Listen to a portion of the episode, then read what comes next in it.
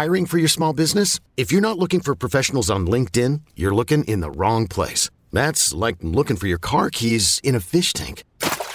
LinkedIn helps you hire professionals you can't find anywhere else, even those who aren't actively searching for a new job but might be open to the perfect role. In a given month, over 70% of LinkedIn users don't even visit other leading job sites. So start looking in the right place. With LinkedIn, you can hire professionals like a professional. Post your free job on linkedin.com slash recommend today.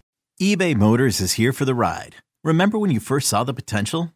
And then through some elbow grease, fresh installs, and a whole lot of love, you transformed 100,000 miles and a body full of rust into a drive that's all your own. Look to your left. Look to your right. It's official. No one's got a ride like this. There's nothing else that sounds like, feels like, or looks like the set of wheels in your garage. With over 122 million parts, you can make sure your number one ride or die stays running smoothly. So there's no limit to how far you can take it. Brake kits, turbochargers, engines, exhaust kits, roof racks, LED headlights, bumpers, whatever your baby needs, eBay Motors has it. And with eBay Guaranteed Fit, it's guaranteed to fit your ride the first time, every time, or your money back. Plus, at these prices, well, you're burning rubber, not cash. Keep your ride or die alive at ebaymotors.com. Eligible items only. Exclusions apply. Blog Talk Radio.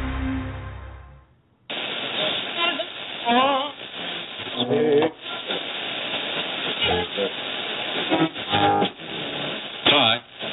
For. Hi, I'm Ryan Tannehill, quarterback for the Miami Dolphins, and I represent the fence Phinsider with the PH. Hello, everyone, and welcome to the free agency edition of Phinsider Radio. My name is Keith. I'll be your host until 9:30 p.m. Eastern. We have a great show planned for you. Plenty to talk about, obviously.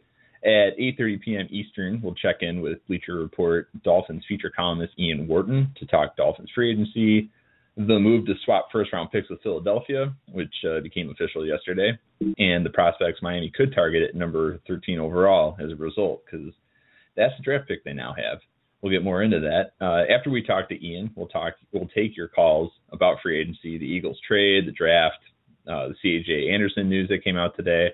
Whatever you want to talk about, uh, we're here. It's been a roller coaster week for Miami. Uh, Dolphins Twitter has been a dumpster fire since Monday with the Byron Maxwell trade rumor. So uh, we expect some interesting calls. So if you want to go ahead and uh, let us know if you're happy, disappointed, or over the top raging about Dolphins free agency thus far, we want to hear from you. Give us a call at 347 326 9461. We'll bring you on air to chat. We'll do that. Um, we might take some calls. Well, we can start taking some calls uh, now within the first couple of minutes, and then uh, we're going to bring Ian on at uh, 8:30. We'll do that, and then afterward, um, we're going to visit with uh, Matthew Kanata, who's got the latest and um, a very, very busy week, and not a busy week for the Dolphins if you go by their their past records. So, uh, in the meantime, last but not least, uh, let me introduce you to my panel. Uh, Lewis from Fin Maniacs. Lewis, how are you doing? I am okay. We had Max Himmelrich from Phinsider in Deep End Miami on the phone. I don't know what's up with his connection. Uh, at some point, hopefully he'll join us because uh, he's a very important part of the panel. Uh, also hoping to hear from Duke, who's my uh, usual Phinsider co-host on this show. So I haven't uh, heard from him in a while. I miss Duke. he's he uh, had that flu or cold or whatever in the hell's going on right now. It's it, I feel like everyone but me in the state of Illinois has had whatever's going around right now, and he had it. And he's and I think he's without internet too, by the way. So um, Yay. yeah, I know. So uh, while we're waiting for for Max to go ahead and jump in, I just had to I just uh, hung up on his call, and hopefully he can go in and uh, call back. And he might have just be he might just be going with the phone right now. Max, is that you? Yes, it is. Hey, yeah, I don't know what what's going on. Uh, I feel partly responsible because I talked you into the direct connection, and now it's it's a great big fail. It is all good. No worries. How's it going? Man, uh, I can't complain. Uh, I think some Dolphins fans can right now. So we'll go ahead and Yeah. get into it. It's it's been an unusual free agency in that the previous three periods the Dolphins were in 2013 through 2015 they were the big spenders to open up free agency they opened up technically the legal tampering period this year with a big trade but it's been a different sort of Dolphins negotiating period I mean they're they're sticking hard to all of the values that they have for these free agent guys and it's resulted in them you know not overpaying but also not bringing in or retaining some of the guys that the Dolphins thought were going to go ahead and get to the roster uh, this offseason. And I'm not sure. I well, I'm fairly certain the the move that disappointed the most people was Lamar Miller yesterday to the Houston Texans. Uh, took uh, less money than I thought he'd get. I think it was six and a half million, uh, an average. Um, four year deal, deal though, which is interesting because he's going to hit that his next contract I think before he turns 30. So that I think that was the intent with him going for that four year deal over the five year deal. Uh, a lot of people not happy with the trade. Go from eight to 13 in the process. Miami picks up Byron Maxwell, who uh, that drew a lot of ire this week from from some people. Uh, when Ian comes on, Ian was one of the the few people out there who was actually uh, in favor of it. I thought, which was cool. So hopefully he can uh, help uh, talk some people off the ledge. Kiko Alonso also involved in that deal. I want to ask you you guys though, um, before we get into the C.J. Anderson news that came out today, how have you felt about free agency as a whole? Because you've got the football media pretty much beating up the Dolphins while praising the Giants and the fact that they just paid 11 billion dollars to two players yesterday. Uh, Dolphins still taking a beating for apparently not doing what they're supposed to be doing. But how do you guys feel about free agency? Is it as bad as people think? Um, I don't. It is. Go ahead. It is definitely not as bad as people think it is. Um, yesterday, there were a few bleak moments. Um, the team was, based on who I've spoken with, very, very close to what they believed was signing Alex Boone. Um, there are conflicting reports out there about whether the Vikings slid in with more money at the last minute or if Adam Boone never planned on signing with the Dolphins and he was using the team as leverage. Either way, that was a disappointment for the team. They wanted to get the guard position wrapped up and settled and be able to move on. So that was a slight a slight, you know, curve for them, but it's free agency that happens. Um, the other curve, the other curveball was Adam Jones, who they also thought they were going to sign um, Adam Jones was in Miami and decided instead of signing with the Miami Dolphins to return to the Cincinnati Bengals on a on his three year contract. Which is, you know, usually there's a preference for the players to stay where they are. You know, the situation might have been a little bit different for Pac Man because of Vance Joseph's presence in Miami. But outside of those two moves, the situation was pretty good all around for the Dolphins. I mean, Dawn Aponte, we'll talk about the CJ Anderson situation later. Dawn Aponte sure. did a wonderful job putting that offer sheet together today. I mean, major credit to her. She catches a lot of blame for no reason because she is one of, if not the best person in the league at her job because somehow the Dolphins have cap space every year. But it's it's actually not the worst situation imaginable. I mean, you look around at who's available. Still, you have players like Jeff Schwartz, and you have corners who you have some depth corners, but a lot of people think we could go there in the draft. And if we can if we can make sure that the Broncos don't match this offer sheet and take C.J. Anderson back, I think that it's a pretty solid period so far. And it's it's solid because we didn't make too many big moves. It's not solid because you know we went out and we signed Pac-Man and Alex Boone and Vincent Rey and Georgie Iloka and made a bunch of splashes. You know, the team's been quiet, eerily quiet. Lewis, what do you think? Well, I'll admit that uh yesterday I was pretty upset with what was going on. I mean, I'd been told that all these players were coming, and I got caught up in the free agency hype. It's like, oh, we're gonna get Alex Boone. Oh, we're gonna get Pac-Man Jones. Oh, and uh people saying I'll delete my Twitter if this guy doesn't sign. It's like, and uh well, okay, so this guy didn't sign, and this guy hey, man, didn't sign, and this guy don't didn't. throw shade at Neil. Don't throw shade at Neil right now. Hey, it wasn't. I, I mean, I'm not throwing I, shade. we all, like we all heard, we all heard the same thing. It was, it was a serious, serious, surprising breakdown of the talks. I mean, you know, we were all on Twitter going back and forth, me, Neil, and and Matt Kanata, all about that we we had heard this common thread that Adam I'm not- Jones and no, no, no. I agree with you. I'm just letting I'm just letting everybody else know. We've talked about this.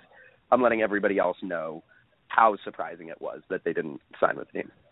And I, I was I wasn't throwing shade. I was just kind of set the stage for exactly how disappointed I was yesterday. Yeah, yeah. Throwing shade. I was like, I don't throw shade. I don't do that unless it's like you know somebody with OK in their in their initials. but uh anyway, I see what you did there. yeah, I see. We see that. Okay, so anyway, so I'd been I'd been convinced that all these guys were coming, and then when I see that this happens and this happens and this happens, well, I I was like, oh, terrific. So nobody wants to come to Miami, and I briefly had a weak moment where I figured, okay, Tannehill has to go because the only way they're going to come for not for less than elite money is if there's an elite quarterback there, because everybody wants to go play for a discount with Aaron Rodgers, Tom Brady, and all these people. So I, but then after after I cooled off, the day went by. I had some sleep. I, I tried to get some sleep. I got I got a little rest. It, it had been a long day writing all this other stuff. I had a moment to think about it, and I just thought, you know what? This actually is not a bad thing. Olivier Vernon went to the New York Giants. I believe it was five years, eighty-five million dollars, over seventeen million annually, and like, okay, good for you, New York Giants. Uh, congratulations, you win the off-season trophy now. So anyway, and um, I mean, Lamar Miller went to Houston. That was probably the most disappointing thing of anything else, other than no, no, no other than that was the most disappointing thing that we lost uh, Lamar Miller because I liked Lamar. He was a nice guy. He was awesome. I liked him, but oh well, no more Lamar Miller in Miami. And then Rishard Matthews to um, Rishard Matthews heads to Tennessee. It was actually a little bit of a relief that he didn't go to New England. So thank you, Rishard, for turning down New England's offer and going to Tennessee instead because now we don't have to deal with you twice a year. And um, I got some time to think about it, and I thought, okay, this isn't a bad thing. And I wrote a column on it just today. I posted it, and I seem to have gotten some. The the intelligent people like it. I haven't gotten any negative feedback yet, other than somebody who said that they don't like, they still don't like the actual trade that the Dolphins made, and I disagree with that point too. But well, I'll digress. We'll talk about that a little later. But essentially, I wrote that this is already a change in um, philosophy for what one would assume is a Mike Tannenbaum led football team. Mike Tannenbaum's reputation all his career as a GM as a whatever has been that he's going to spend every ounce of every dollar, every penny that there is in that owner's pocket, every ounce of salary is going to go to someone. There will be nothing unused. Draft picks are garbage. They're not even important in the long term. They just they're just there to supplement making trades and all that other stuff. That is the Mike Tannenbaum way of doing GM work when he was in New York. It seems now that they, the Dolphins as a whole, have seemed to learn from their past mistakes. They're not going absolutely crazy trying to sign everybody. They're not picking out all these insane numbers. And this probably led to a lot of free agents saying, never mind, I'm going to go this way because they're following the money. Can't begrudge them for that. They're going to follow their money because it's the NFL. And if you don't get your money then, you're never going to get it. So I personally am pretty good with what the Dolphins are doing so far after I had some time to think about it. They're not overspending. They're going to get their compensation picks. Mario Williams doesn't count towards compens- compensatory draft picks in 2017. Lamar Miller, since he got paid by the Texans pretty nicely, he's going to give us a compensatory pick. Maybe even Rishard minimally if we if we're careful. Maybe we'll even get something minimal for Rishard Matthews. So it seems that Miami is treating 2016 not so much as a win now year, which is actually the best approach to take with this right now. And maybe it seems that they're getting ready to stock up for 2017. Which, if this is the case, then I then I have reason to believe that Miami has finally started to learn from their past mistakes, and everybody needs to just kind of chill out that the fact that the Dolphins are not signing everybody like they didn't want them to do anyway. So I don't know why they're complaining. But then again, it's Dolphins Twitter, so you know. Well, well, Lewis, I got to say, there's an in between here. You know, there is there is a school of thought that you know they're going to go out and spend a bunch of money and it's going to be a win now situation, and then there's a school of thought that you know, okay, we won't make signings and we'll just go into go into 2017 strong, like you said. But there is a middle ground where this team has finally had the light bulb turn on and say, oh, we don't need all of these big money free agents to win now. You know, it's not necessarily a one or the other situation. I totally agree with what you're saying in every regard. You know, you're you're spot on about what Mike Tannenbaum did in New York.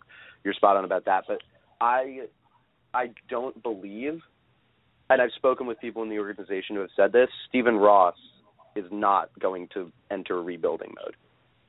He's not well, going to maybe, do it, and it's not. well, maybe not they the- won't tell. the Maybe they won't. Well, maybe they won't tell him they're rebuilding. Shh! Don't spill the Well, the he's beans. not an idiot. thing- You know, he's a multi. He's you know he's a multi-billionaire real estate developer. He might not be a fo- he might not be Bill Belichick, but he's not an idiot. He's going to know what's it doesn't, going on to, with it that doesn't team. it doesn't have to be a rebuild though. Really what right, what we're seeing here is exactly. that you've he's got not the putting all of his chips in. He's not Yeah, putting I mean, of like, his you've chips got- in, but they're not cutting Suh and Tannehill and going two and Sure, fourteen sure. and drafting, you know, and like drafting a quarterback first overall. You know, that's not what we're doing. You know, this isn't you know this isn't Indianapolis the year that Peyton Manning got hurt.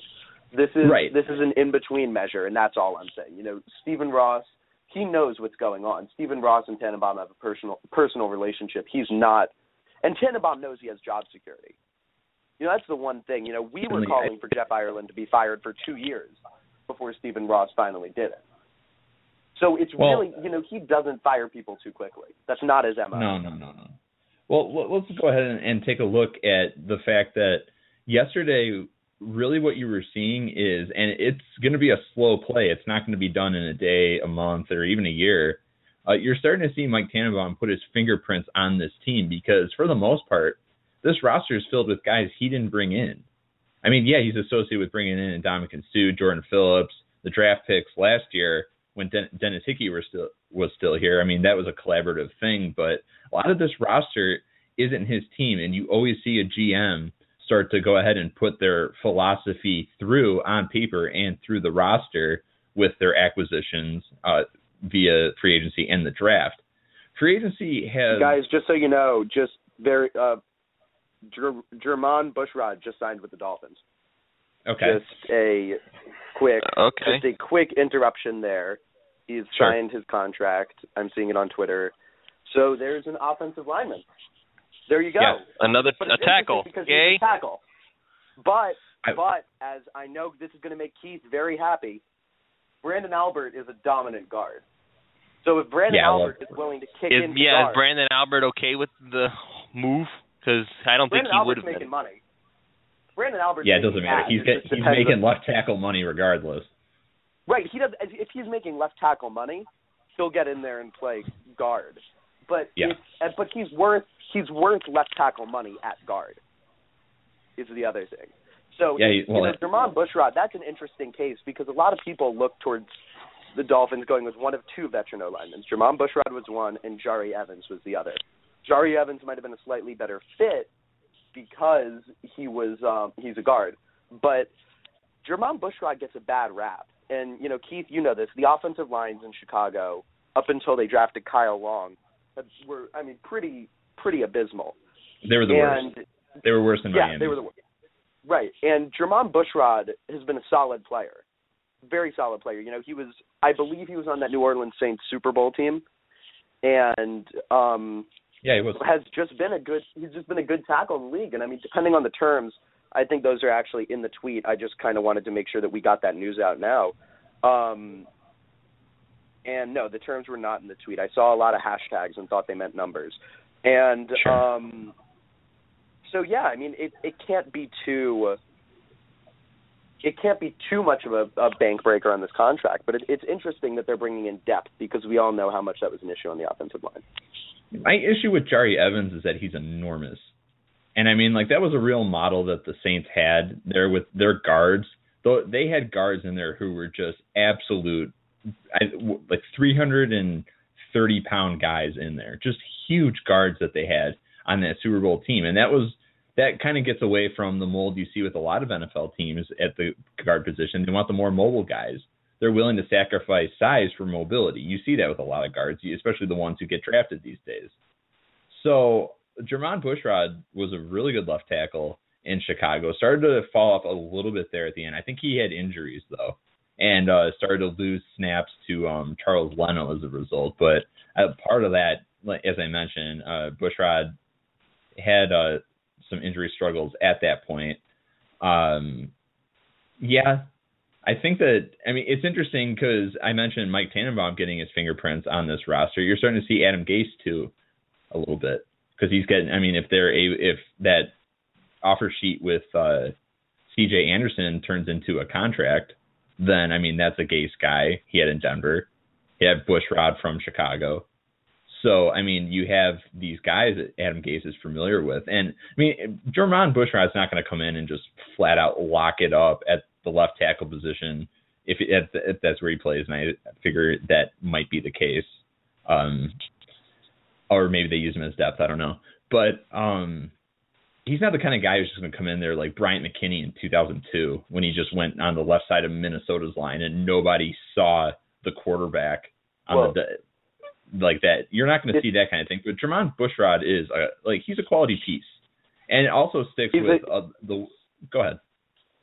He, I just wanted to um, get out there. He signed a one-year contract, so that that okay. would indicate that it's it's probably a depth situation. You know. All right, there we are. Maybe coming in and because he's Jermon Bushrod. The other thing is he's flexible. He's not. He can't only play tackle.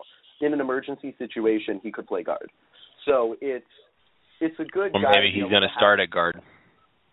Um, I highly doubt they. I I doubt that they would start him at guard personally. I mean, it could happen. Max, they've started Dallas Thomas for three straight years. Well, Dallas I mean, Thomas the thing. Guard. Dallas Thomas is a guard. Yeah, he's not. Uh, the thing, the thing he's a guard. He's mind, not a good one, but he's a guard. Yeah. Well, I mean, he. That's what I mean. Like, if they're willing to do Dallas Thomas, I mean, why not? All right. You know, we say Omar uh, Kelly's a reporter because by title he is a reporter, but that doesn't make him a good one. No boy. Well, I mean, Dale Thomas was a tackle at Tennessee. Moved over to guard. Was looked at as a guard. I mean, that's the thing you always see with these guys. Like, uh, you know, was a tackle in college, but I mean that that hardly applies when you get into the NFL and it's a whole new game. I mean, Bushrod. I mean, the important thing to to note here with Bushrod coming to the Dolphins is we always complain about the fact that Branden Albert goes down and you get this sort of musical chairs going on with the offensive line. That's not an issue if Jermon Bushrod's in there. So I mean true. that's that kind of Yep. depth is. I mean, there's great value in that. So I mean that's that's a nice signing. Great. I'm I'm cool with that. Great. It's a it- great signing. Go ahead. Um, so one thing I want to get to though, and we'll ask Ian about this too when he, he's on in about ten minutes. Uh, but people went nuts about the Byron Maxwell thing when that that rumor came up. The trade rumor started Monday morning, uh, and you had people out there. I mean, the contract he signed with Philadelphia last year is ugly. It's not a good deal at all. I mean, that's your typical Chip Kelly contract. But Dolphins circum circumvented a lot of that crap by bringing him in the way they did, and he officially restructured right before we went on the air. So now you're in a position where if things work out, you could have a pretty good number two cornerback in there. He's not a lockdown number one guy, and I think that people need to understand that. This guy's not going to come in and just absolutely just lock down his side of the field. That's not the case. But I mean, he's a really good zone corner. I think that he um he compares favorably to a guy like Drake Kirkpatrick, who was a corner Vance Joseph worked with in Cincinnati. Uh, Byron Maxwell reminds me of a lot. It reminds me a lot of Drake Kirkpatrick actually, uh, in terms of size, uh, length, uh, their ability to take on the run, uh, their ability to play. Uh, their ideal zone corners. I mean, they're not really guys that you want turning and finding the football. I think that was a big problem Maxwell had in Philadelphia because they asked him to play press man. Uh, he's got press man size, and I mean he got some really good jams at the line of scrimmage there. I mean he showed the ability to funnel and reroute these guys, but in asking him to be able to turn his back to the football, got a little bit dicey for Philadelphia. Only gave up two scores. He got his he pretty much got his ass kicked the first uh, week of the season. He played uh, Julio Jones in the Georgia Dome, and that was just an absolute just shelling right there. One After of, that, Max, not the worst, the worst cornerback performances I have ever seen. You know, on par with Brent Grimes against Sammy Watkins from this year. it was bad. It was really bad. It, he didn't give up another score after, but I mean, he it was I think ranked somewhere in the 70s in terms of cornerbacks uh, via Pro Football Focus. 75th. Yeah, 75th. There we go. So yeah, my memory serves correct. He's a zone corner though. He's absolutely a zone corner. That's what he did in Seattle. He played in the cover three and the cover four out there. Looked comfortable there. I mean, at one point was the number two to Richard Sherman, which I mean, if you're playing opposite Richard Sherman, you're going to get a lot of targets. and I mean he played well in that NFC Championship game against Green Bay. Had uh, I think at least one interception in that game. Uh, he's a quality piece in a zone coverage scheme. That's what he is, and they're also they're throwing in Kiko Alonso if he's able to to remain healthy.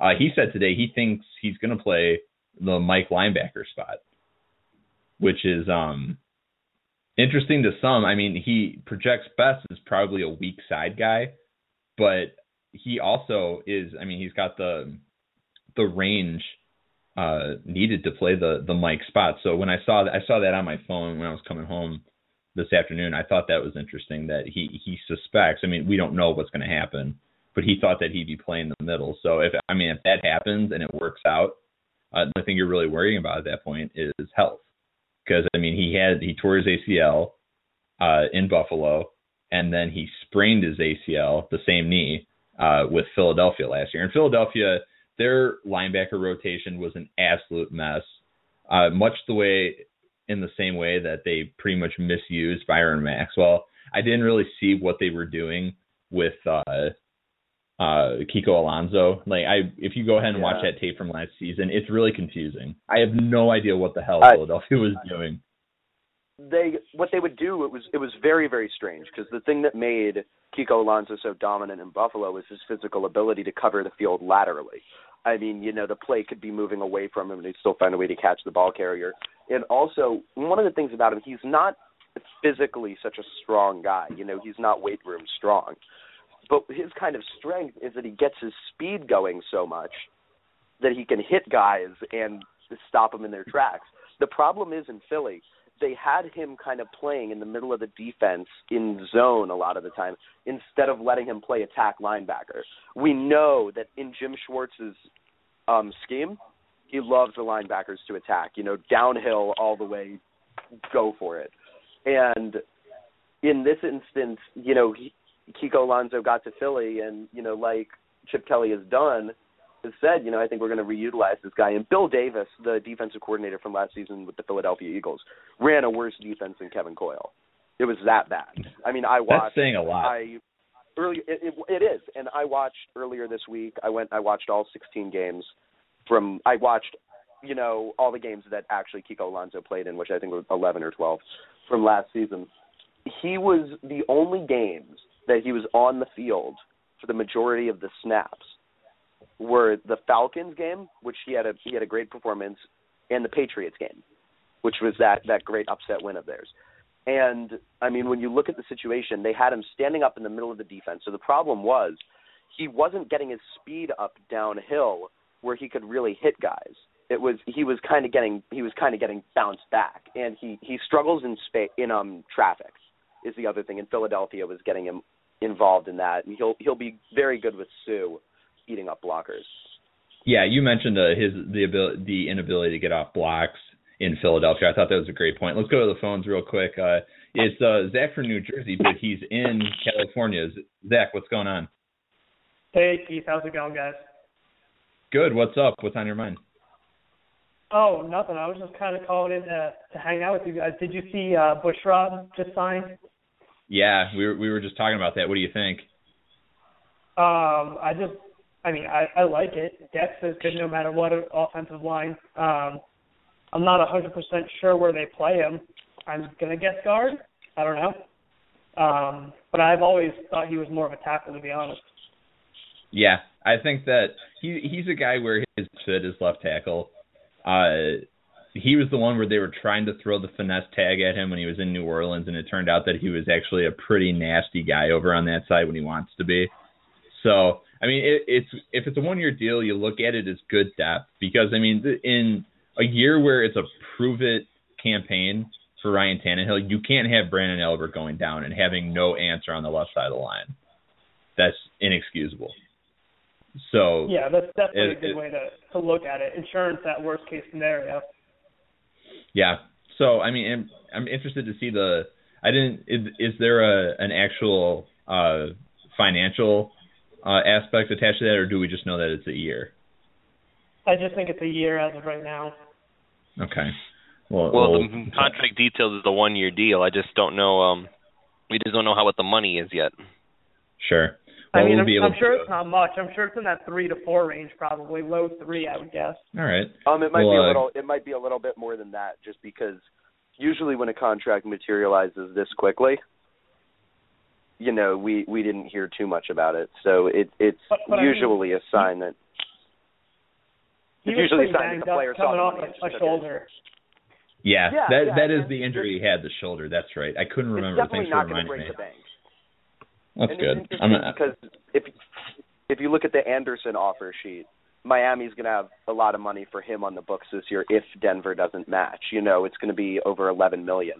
They've got a the way that they're stopping. They're going to theoretically stop Denver is with a six and a half million dollar signing bonus and a five million dollar salary.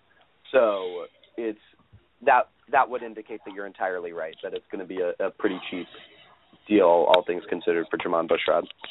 Real quick, something I want to point out is Yeah. uh, people and or it's easy to tear on the Dolphins when it comes to free agency, but I almost feel bad for what's going on with Denver right now. I mean, like I, I mean, granted Super Bowl champions, so you don't feel that bad for them, but the way that Osweiler thing escalated was pretty bad. Uh, the Malik Jackson d- deal, I think that that hurts because that guy was a uh, a big piece of Wade Phillips' scheme. So I mean, there who's the best quarterback on? Is it Travis Siemian right now? Is there? Yeah, the guy from Northwestern. Oh Lord. So I, I mean, like you just think. I mean, I I heard they're talking to Ryan Fitzpatrick now, and I, I mean, I get it. You just won the Super Bowl pretty much with a quarterback who couldn't throw the ball, because I mean, Pey- Peyton Manning through injuries, whatever.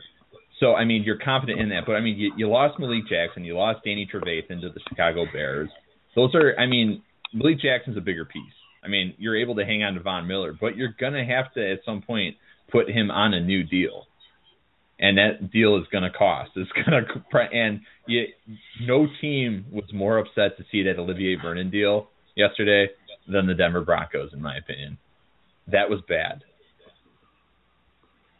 Oh yeah, the OV deal completely, you know, effed up the market for any team trying to re-sign a pass rusher within the next year or two. And he's not even that good. That's the worst part of it.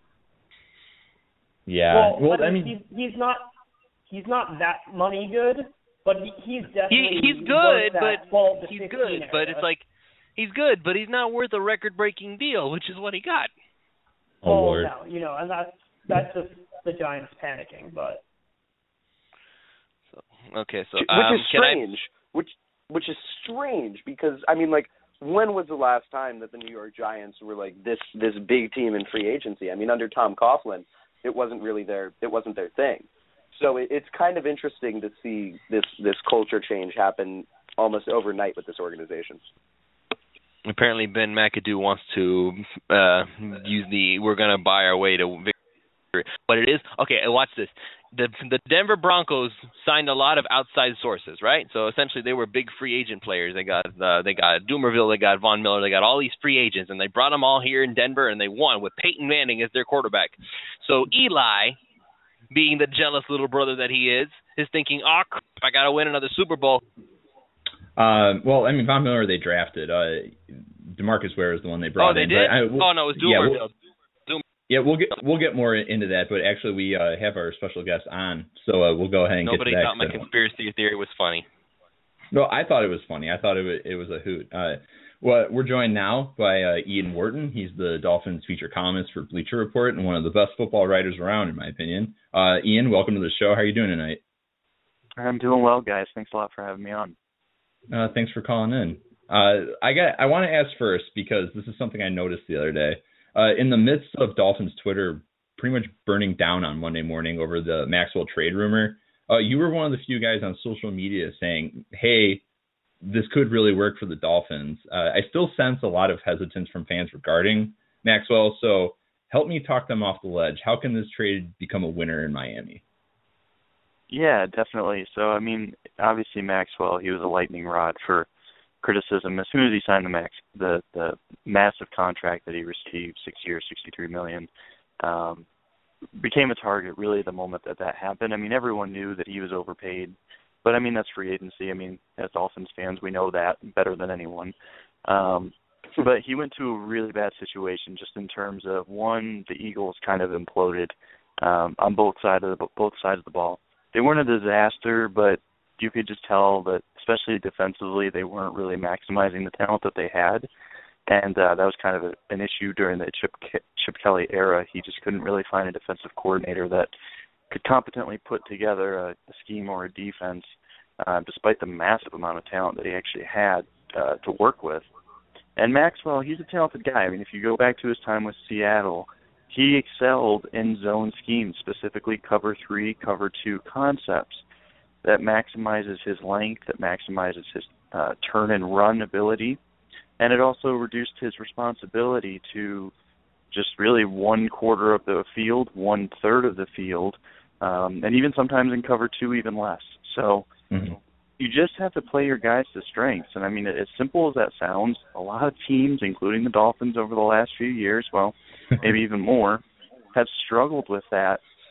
And uh, Philadelphia, they're just kind of in like a let's end the Chip Kelly era as much as we possibly can, and uh, looking to to cut basically as many future obligations as they can as they prepare to give Fletcher Cox a huge contract and uh, some other individuals that are going to need extensions here soon. So Miami swooped in. They moved down five spots in a weak draft, uh, a draft where realistically maybe the only talented player that could fall is Joey Bosa, which yeah, he's a really really good player. Um, but Miami probably felt like they weren't going to have a good chance at someone like that. And I mean, they would know better than us. They just came from the scouting combine uh, where they talked to a whole bunch of teams and got a good pulse for what teams feel about the draft. And so they didn't give up any picks. They dropped five spots, folks. Five spots. It's not not the end of the world. They didn't give up the first round pick totally. Um, and to be honest, I'd rather move down five spots than give up a mid round pick, especially for a team who desperately needs to add depth on both sides of the ball. So I think Maxwell, he can be he's not a star. You know, he's a pretty good uh, cornerback in the right scheme, which Miami will use. Vance Joseph and the uh, Bengals last year were the second. Well, they were the defense that used cover two the second most in the NFL, and that was from uh, Pro Football Focus. So that really fits his scheme, and I think Joseph's going to be bringing that cover three, cover two uh, heavily to Miami. So Maxwell's a great fit as far as that. His contract is palatable, even though they restructured it, which I wasn't a fan of the restructure uh, just because that's a they now committed to him for probably two or three years with that restructure. But you know the cap's going up 10 to 13 percent, and realistically, we just saw what Janoris Jenkins just got from the Giants. Byron Maxwell's at least as good as Janoris Jenkins, and I mean, come on. I mean that that deal was awful. It's not like Miami gave Janoris Jenkins that contract. So Kiko Alonso, I like him too. I I don't know what he is anymore he might be good, he might be bad, but I like the I like the flyer on him. Um, again, it costs you basically nothing to get him, and now you're going to get a free look at a guy who has experience in a couple different schemes, and he's also used to be a, an athletic freak. So if he works out, great. You might have a weak side linebacker of the future, maybe even more. Maybe he can play middle linebacker if Miami moves him there. I don't I don't think that he can, but um, I think Miami's, you know, they they went out and they added talent to two positions that desperately needed it for basically pennies on the dollar, and they don't equate into the whole compensatory pick formula. So it made a lot of sense to add two potential starters, one certain starter, uh, basically just to, to move down just a couple spots. Speaking of ridiculous contracts, uh, Olivier Vernon, uh, you had that mm. fake tweet yesterday that came through, and I think it said he was going to the Jaguars for 75.5 million at 4 years, which I mean we all laughed. And then the actual contract came through later that afternoon. It's 85 million dollars at 5 years, and I had to check to make sure that wasn't a fake Twitter handle at first. What just be honest, what were your exact thoughts when that deal was made official? Well, uh, we knew it was going to be big. Uh, we had been hearing the 15 million dollars as, you know, what he was shooting for the fact that he got more than that is is really stunning. I mean, it's just a gross overpay and and Vernon's a good player. You know, I I published an article saying that he's going to be a massive free agent bust. But in that article, I didn't want him to be lost as I said, he's a good functional player. It's just the problem is the expectations and what he needs to produce to justify that contract is is impossible for his skill set. It's impossible. Mm-hmm. Um, I mean, Mario Williams was a heck of a player for the Bills um, after he signed that hundred million dollar contract, and people thought he was a bust. And I mean, people are going to be stunned when they see Olivier Vernon.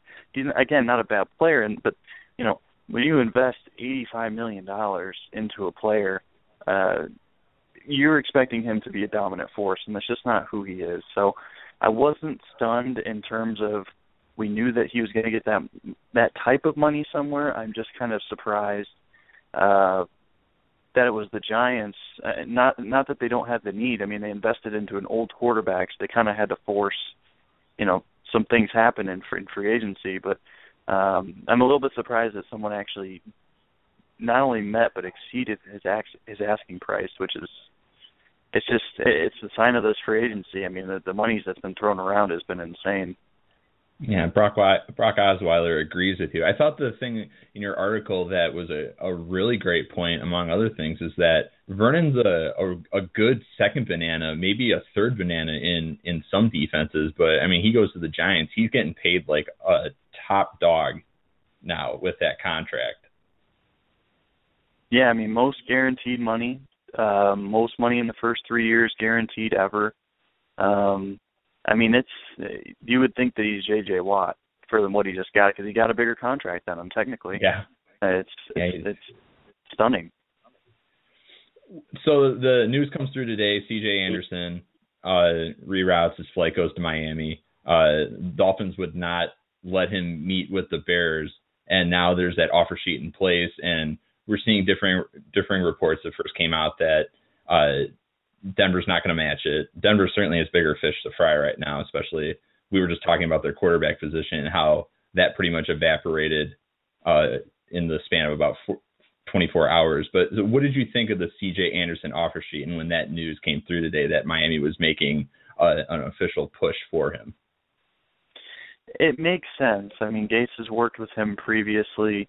Um, Anderson's been very effective um, in his first two seasons or his last two seasons, I should say. Um, he's very efficient. His yards per carry is an excellent mark. Um, he's a clear system fit with Miami. Uh, ran the exact same thing in uh, in Denver, and obviously worked with Adam Gase. So it makes sense. It's someone that they're familiar with. It is a little concerning though. Uh, first off, you're tying up your money for up to five days. That's a concern to me. Uh, you're eating up your cap space whether or not you plan to use it on bigger fish is is kind of irrelevant. It's just I'm not sure that they needed to to make such an offer already on day two of free agency. I would have liked to have seen them try to get other deals done first and then kind of see where they're at. Maybe they felt pressured by other teams, but you know the Bears have two other running backs. I don't think that they were really that big of a threat to go after C.J. Anderson to be their second or third back. So you know, I, I like Anderson. I do hesitate a little bit with him. He's had a lot of lower body injuries, nicks and bruises. I don't think those things tend to go away as someone ages. I think they tend to get worse. Mm-hmm. Um, if you're going to offer four point two five ish million dollars for C.J. Anderson, why don't you just offer six point five for Lamar? You know, if, if we're really counting pennies at that point, um, I think that's an issue. But you know, Lamar Miller, I, I just think he was a lot more talented. Anderson's a good black back though. I mean, if you put him in a rotation with Jay Ajayi, obviously that's what we're facing now to look at. Um, unfortunately, what happened with, with Miller's in the past, and he's gonna he's gonna go star for the Texans. But um, you know, he's a good player. I just I always hesitate with running backs. Um, if you're not getting like that star or like that at least very good stud on the upswing, it's hard to invest into him four million dollars isn't much, but they're going to make pretty big guarantees to him in the first year to try to get him from the Broncos, and I think that they will end up getting him uh, ultimately, eventually. But um, it, it's a little bit of a risky move, and I, I hope it doesn't deter them from taking a day three back somewhere, just in case he continues to have those lower body injuries. You think the Dolphins should have upped their offer to Lamar Miller? Yeah, definitely. I mean, it's that was a steal. Uh, the Texans, they're going to make a star out of him. They've run the ball the the most and the fifth most um, under Bill O'Brien, and they probably just upgraded the running back spot. Arian Foster was a tremendous running back, but mm-hmm. obviously he had a lot of injury issues. So I think Miller's going to be a star for them. If the cost was only, like I said, about two to three million dollars more per season, and when the cap is rising at the rate that it is, I mean that's that's really chump change. And I just you're talking about Miller's a guy without any injury history in the NFL. Um, he's a homegrown player. Not necessarily. I don't care that he's from the University of Miami. I care that he was drafted by the organization, developed by the organization, and uh, you know it sends a good message to players in the locker room when you reward players like that. I agree. Uh, you mentioned it earlier, so we'll just get to it. The good stuff in terms of the draft. Miami moves from number eight overall to number 13 overall. Uh, and you have a lot of people looking at the draft with a whole different perspective now. And uh, aside from you mentioned guys falling like a, a Joey Bosa, Vernon Hargreaves is a popular uh, mock draft pick to that spot. If you're at 13 and you're the Dolphins and you had a top four list of the prospects you want, most want to take at that spot, especially as free agency starting to unra- unravel. Who would you put? Who's on your list? Um, you know, this is tough. I like a lot of guys in that range from like seven to to fifteen. Um, mm-hmm. I actually didn't like where Miami ended up at number eight. I thought that that was uh, not in an advantageous position because it was very unlikely that one of the elite guys would drop.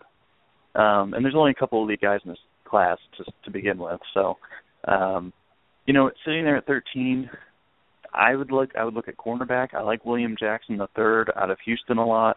He'd be a great fit for you know what Vance Joseph wants to do with this defense. Another long cornerback with great speed.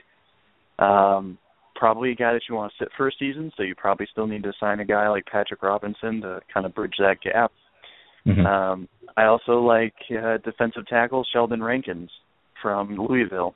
He's a very disruptive pass rusher, uh, great athlete, tested tremendously. Um, if he's if he's there at 13, I'd be a little bit surprised, but he's another guy. Continue to beef up that front seven, and then I like defensive ends uh, Shaq Lawson from Clemson. He's a guy can step in right away at Olivier Vernon's spot. Losing Shelby to me was actually the bigger loss over uh, over Vernon, just because his versatility and the relative cost that they you know chose not to spend was a little bit surprising. Those are really good value uh, for the Atlanta Falcons. So Shaq Lawson, he's a guy he can step in right away. He's not dynamic, but he's a really good athlete. He needs work. Miami's a team, obviously, with Cam Wake and Mario Williams now. There's not really going to be a better place for him to learn from his peers. And then also Noah Spence, the defensive end from Eastern Kentucky and formerly of Ohio State. Um, not quite the athlete that Sean that uh, Shaq Lawson is, but I think he's a better overall pass rusher, which is perfectly fine because you're able if they're able to add a guy like Robert Ayers, then they can uh, continue to build kind of a deep rotation of pass rushers. You mentioned there's a lot of guys considered at number 13 overall. Who are some of the players you absolutely wouldn't consider at that spot? Um, yeah, that's a little bit tougher. Um, it, it's hard to know what the board's going to look like. And like I mentioned, there's there's a bunch of players kind of jumbled in together there. Mm-hmm. Um, I'm not really too against anybody off the top of my head. Um, you know, I would, I don't know, Reggie Ragland. I would even like at middle linebacker if they want to go with the traditional middle linebacker. I, I can make a pretty strong argument for a number of guys, and I don't really read too many mock drafts, drafts and stuff, so maybe that's where I'm uh, you know maybe drawing a blank from, but um, you could certainly see some some you know reaches like Eli Apple, the cornerback from Ohio State, or Kevin Dodd, the other defensive end from Clemson.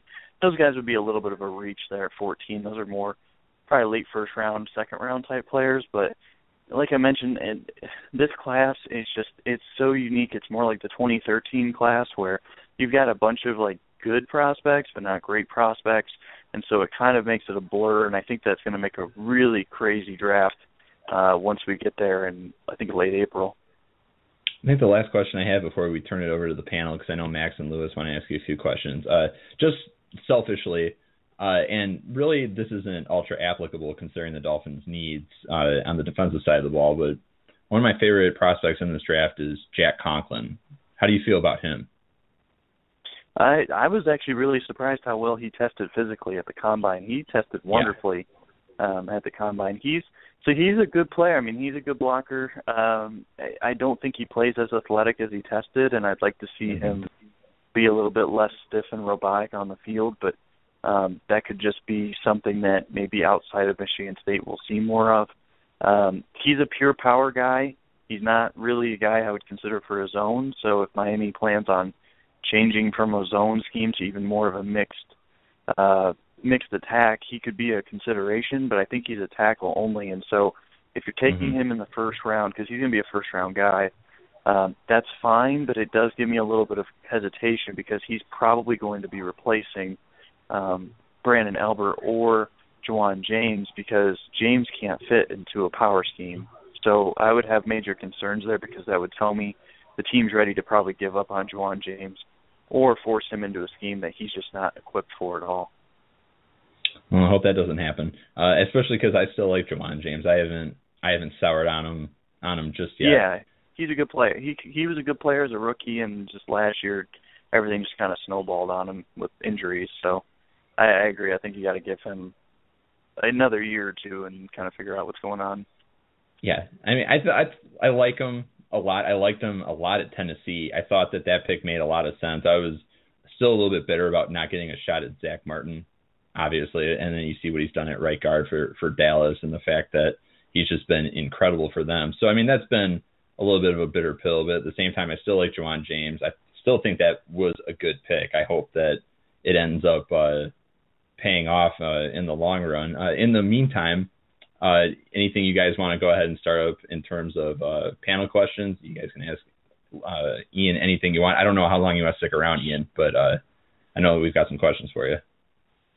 Yeah, I got I got um, one if that's okay.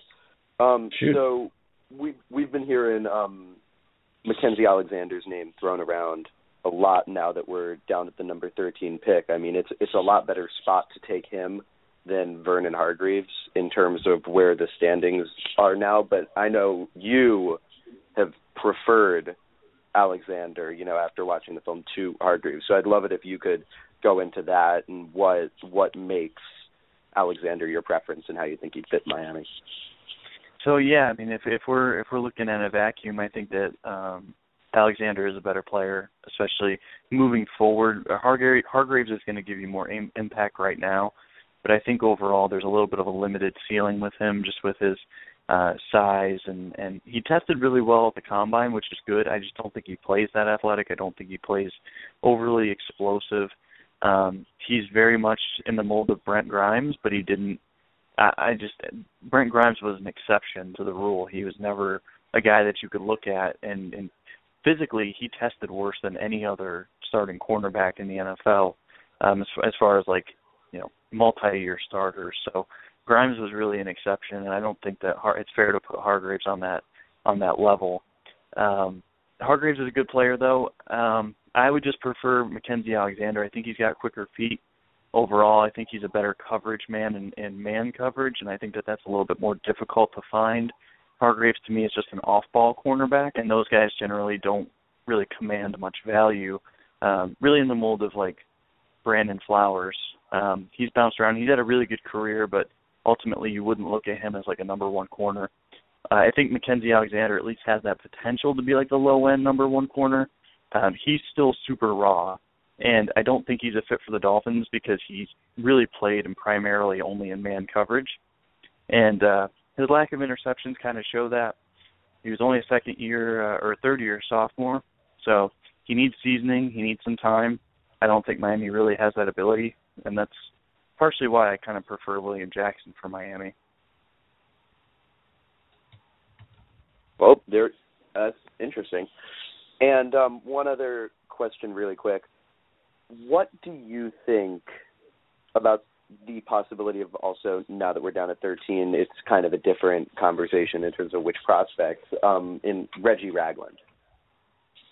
Yeah, Ragland, I, I like him a lot. And if you listen to Vance Joseph's presser, and if you look at what he came from, uh, especially in Cincinnati, Cincinnati doesn't have an athletic linebacker crew. And what he talked about in his press conference is he wants more of a traditional signal caller, um, Mike linebacker who has experience calling the plays, reading the defense, stacking and shedding, uh, interior linemen getting to the running back at or behind the line of scrimmage, not so much shooting gaps. And that's why Myles Jack to me didn't make sense even at eight, because that's not who Myles Jack is. And and that's not taking that's not to take anything away from Myles Jack. It's just not his strength right now as a player. But that is the strength of Reggie Ragland. Reggie Ragland is your classic throwback linebacker. I think he's more athletic than what some people give him credit for. I think he's a three down linebacker. You're just not going to use him in man coverage a whole lot. Not that he's a bad athlete, but he's more of an average athlete. And in the NFL, that does make a difference. But Miami's in a, a, a nice position now with Kiko Alonso, um, Jelani Jenkins, um, Neville Hewitt. Those are guys who can play on passing downs if you really don't want Ragland on the field in obvious passing downs. And so I think that's going to benefit Miami to have that versatility. I think Ragland would be a much better value at 13 as opposed to 8, and he would walk in right away as your starter for probably the next decade. So if the only question I really have about him um, is actually in regards to his weight. He uh, he showed up to the Senior Bowl a little heavy. He was in much better shape at the combine, and then he showed up heavy to his pro day. So, what's going on there as far as his weight? Is that a work ethic thing? Is that just his body type where he has trouble staying in shape, or is it just because it's the off season and uh, for whatever, or is he dealing with maybe undisclosed inter, in, uh, injuries that are keeping him from uh, staying in shape? So there's some questions to be answered there. Overall, I mean, you go back to the tape. The guy's a phenomenal player at at Alabama. I don't really see any issues with him. Um, he's a low, fairly low upside guy. He's not going to become like Bobby Wagner or anybody like that, but he's still a really good player, and I think that he'd be a tremendous addition for Miami. You guys got anything else? I do have one question. If this is the last question that we're going to have for Ian. Um, well, I I don't know. I didn't have any sort of set uh, finale, so I mean that's purely up to you. It's up it's up to Ian. Does Ian does Ian have time for one more question or two or three yeah. or what? Yeah, I can do another question, and then I'll probably just make like a prediction for free agency.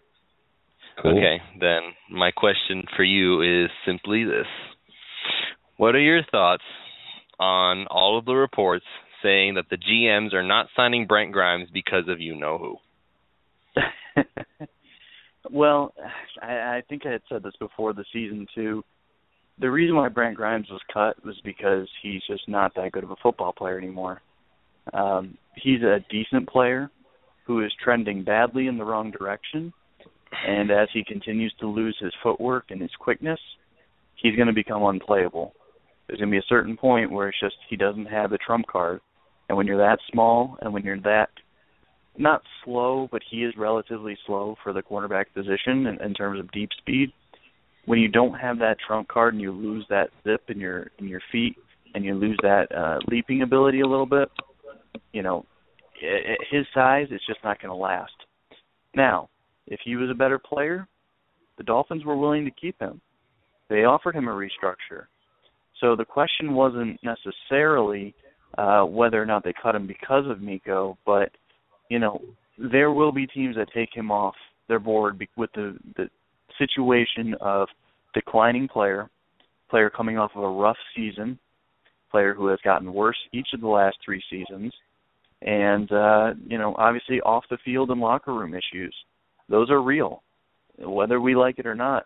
We can't just picture Brent as like this, you know, this guy that just suffers from his wife. He's an active participant. He leaked stuff into the media as well, and I don't think it's a coincidence that guys like Mike Wallace and Brent Grimes and Brandon Gibson, Mike Hart, uh, Brian Hartline.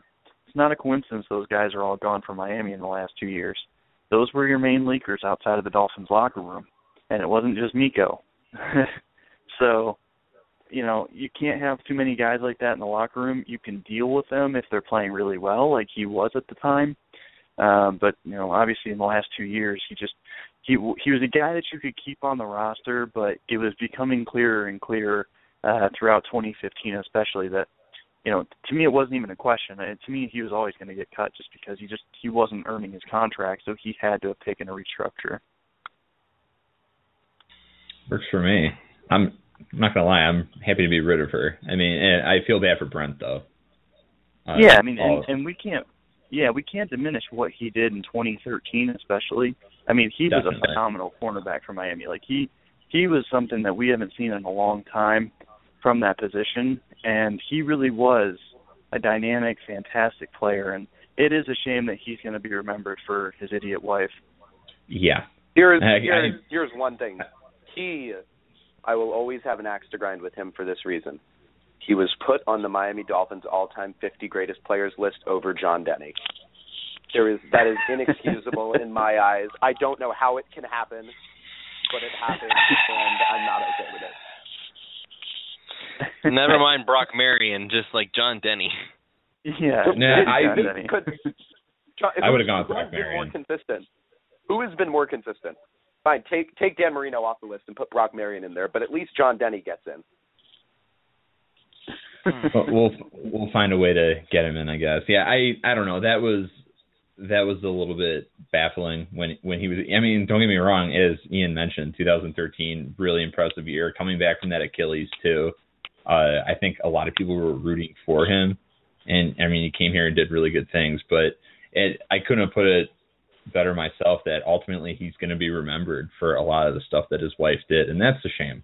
That's too bad because you know he was a talented guy. So, but uh, we didn't make that happen. She did, so it's not really my problem. Uh, any anything else, or yeah, we can just go ahead and listen to uh, Ian's prediction for the rest of free agency. If unless your prediction is that Dolphins Twitter is just going to burn down, because we all know that will happen. Um, you know, I, I think Dolphins Twitter will end up being fairly happy with this off season. Um, Hope so. uh, it's a yeah, it's a, it's a good thing that Miami's kind of taken this um, set your price and let people walk. Um, although I I, do think it cost them a couple players that they probably should have retained in Shelby and Miller. Um, in general, though, to unrestricted free agents and not team free agents, they've done a nice job. And yeah, they lost out on some really talented players, but you know, ultimately that's not how you build your team. You need to set the line and then you need to draft and and replace the players that you sign this off season in the next couple years. I think that we'll we'll see newly signed um I'll call him offensive lineman. I know he played tackle for the Bears, but Jermon Bushrod, I think he'll probably kick inside the left guard and compete for that job, as well as being a uh, a, a very much needed uh, backup to to Branden Albert at left tackle. I also wouldn't be surprised if Miami signs right guard Geoff Schwartz. Um, I was told basically if Miami offers him, he'll take it. Um, they're just kind of I don't know what exactly they're waiting on, but I think with his um, situation, they're they're kind of able to wait and let the market kind of play out, see what else they're able to bring in. Uh, but I think Geoff Schwartz will probably be a Dolphin as well, and then you'll end up seeing a little bit more of a veteran offensive line for the Dolphins, and also uh, give them some time to work with uh, the younger guards on the roster. I like And how I'm you with you. Go ahead. Sure. Oh, I, sorry. I said, Um, Ian, I'm Ian, I'm with you on the uh the Jermon Bushrod kick inside the guard thing. I was actually saying that a little bit earlier. However, um I don't know if you saw it, but apparently Armando put up an article saying that Miami's apparent uh the apparent plan at guard is if Bushrod is not the one that does it, that the answer is clearly that they're going to put Dallas Thomas and Billy Turner on a extensive weight training program in hopes that they will become their players. Yeah, I mean, I I- again, I mean, I think he'll be in the competition for it. Uh, they'll get they'll get into training camp and they're going to see that. Um, well, one Billy Billy Turner, I'm sorry, not Billy Turner. Jamil Douglas doesn't need weight training help. The guy was like a uh, just a monster in the weight room at Arizona State. Like he set Well, not Douglas. It was Dallas Thomas and Billy Turner. Oh, okay, okay, yeah. I mean, even Turner wouldn't really make sense. His his issues are really technical. Um, and uh, Turn uh, Thomas, I mean, I don't know what they're going to do with him. He's got he's got a lot of issues. He has both technical and physical issues. Um, He's not going away. Yeah, I, I don't think he will, but you know they're they're trying to keep the competition. I think, like I mentioned, I I do think that we'll see Bushrod eventually take over that position if they give him the chance. Um, it's just in terms of talent. I mean, unless a Douglas makes you know massive uh, technical improvements, which is very possible because the you know what they were receiving before was not clearly not good as far as coaching. Um, I just think that they're going to keep adding depth and keep adding guys that they think that can provide solid depth and at least a starting potential, and then they're just going to let the best guys play out, and and I think that that'll be Bushrod eventually. and then they'll let the the young guys kind of grow into their roles for 2017. Let's finish with this. Um, uh, how do you feel about Adam Gase? I like him. I, I like his offensive designs. Um, he demands a lot out of his receivers. He demands a lot out of his running backs. Um, these playmakers will have to prove that they're playmakers, and they, you know, I like a lot what he did with Chicago as far as um, charting against him with you know charting cornerbacks against him. He makes them run the full route tree. Um, he is very good with spacing as far as um, you know building a competent scheme that that creates open receivers quickly when they need to be, and he did that with a very limited cast in Chicago last season. Um, we saw him with a highly talented team with Denver Broncos, and clearly they had a ton of success as well. Um, their offense not only regressed as far as um, Peyton Manning's health, but also I think in terms of creativity and, and consistency once Gase left there as well. So, yeah, I think he's a good mind. He's in for a big challenge just because Miami, um, obviously, he's taking on offensive play calls and head coaching. That's a that's a big responsibility, but I think he was the right hire. He was a guy a lot of people around the NFL spoke highly about, uh, not only players but agents and fellow coaches. So uh, there's definitely reason for optimism, and there's going to be some growing pains along the way. But I, I think he's the guy to get the most out of Ryan Tannehill, which is really what matters. I love. I have one Gase. more question. I have one more question for you, Ian. Yeah. What what do you think ultimately happens with C.J. Anderson? Does he go back to Denver or does he come to Miami? Um, yeah, I'm I'm kind of split there. I'm gonna guess he comes to Miami, uh, just because if the Broncos do end up getting Colin Kaepernick, as it's been kind of rumored, um, mm-hmm. I I don't think that they're gonna want to spend on a running back. They can they can bring back Ronnie Hillman. That organization's had a lot of success with late round running backs such as C.J. Anderson, um, you know, and, and same for undrafted guys. So I don't think that they're going to spend on him, especially with a big first year cap hit. I think Miami's willing to take um, and eat up. It's going to eat up a significant portion, I think, of their the rest of their uh, cap space if they get him. But it'll be a, it'll be nice though after year one. After if Miami does get Anderson, I just don't think that Denver's going to want to pay that. Well, we really appreciate having you on the show. Uh, thanks for taking time out from your busy schedule. I know that this is an insane time of year, especially this week for you. So appreciate getting your insight, and uh, it was really good talking with you. Uh, it's my pleasure, guys. Uh, as always, uh, look forward to, to our next time. All right. Yeah, hope to have you on soon. All right. So uh, we'll go ahead and uh, we'll move on to uh, our uh, next segment. I want to mention that that was Ian Wharton. He's a Dolphins feature columnist with uh, Bleacher Report. Uh, love a lot of his football articles. His Olivier Vernon write up was uh, excellent.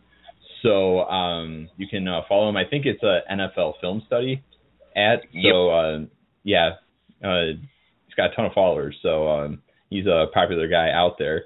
Uh, love getting that insight. Um, so especially just I don't think the Dolphins will draft Jack Conklin, but he's definitely one of my favorite players. So I wanted to get his take on that. We can go ahead and uh, we just pushed back uh, Matthew Canada's appearance to 9:30 Eastern.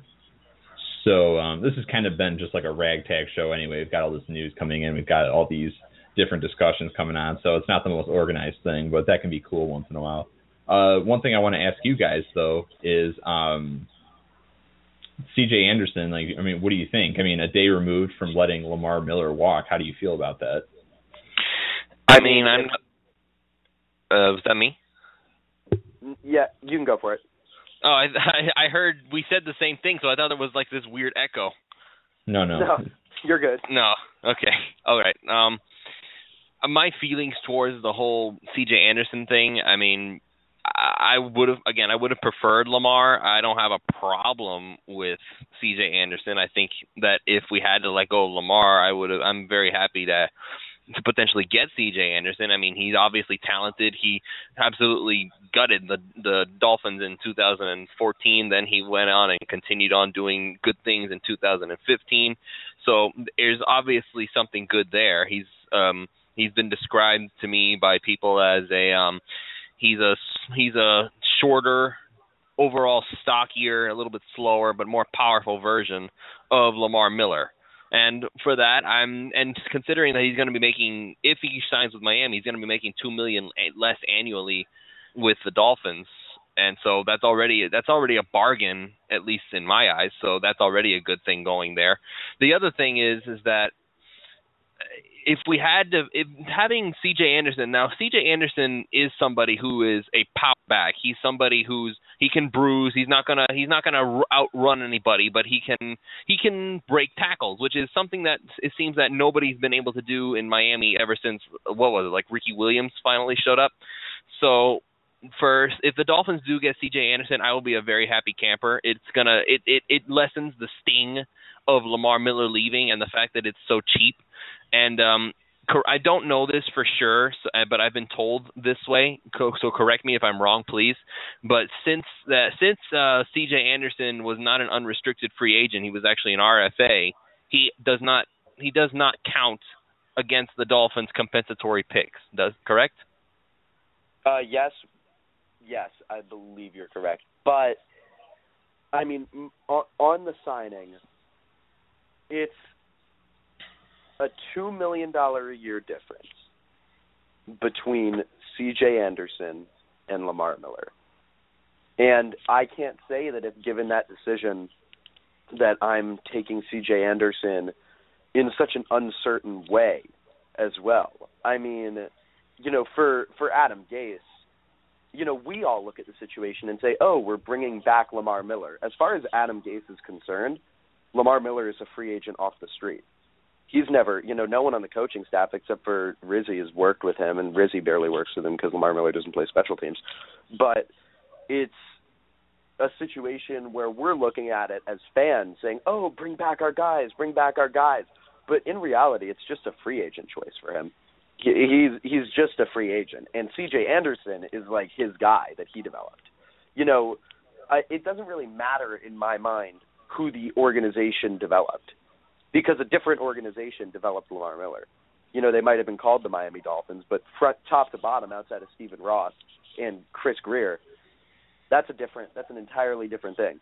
And so it's, I still believe that Lamar Miller is the more talented player. I don't think many people would refute that.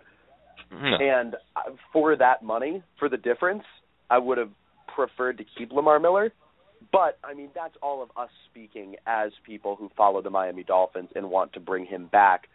It, for Adam Gase, you know, bringing in Lamar Miller is like bringing in Matt Forte. Like it's a guy you've watched film on, but you've never worked with. Well, Matt Forte I actually picked the wrong example because he did work with Matt Forte. It's like bringing in Chris Ivory. You know, a player who he's watched film on, he's seen examples of, but it's not it's not someone who it really matters necessarily to him to bring back. Is Zach still here?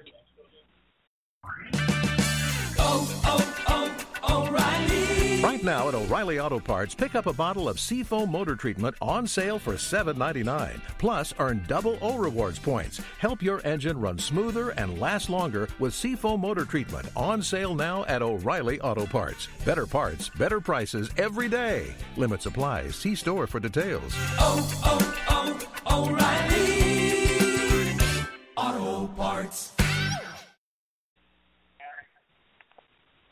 Yo. I'm still here. I'm hanging in. I'm looking for the Mackensie Alexander uh, giraffe legs at the moment. Oh yeah, yeah. He does look like a baby giraffe when he's taking on the run.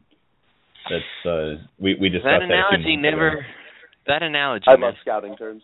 I love scouting terms. Baby it was giraffe. yeah. That, it was a baby. It was one of the first games I watched because um, when it came to the point where we were seriously considering cornerbacks, it was clear that we were going to do that in this draft. I decided I was going to sit down and just watch all these guys instead of just.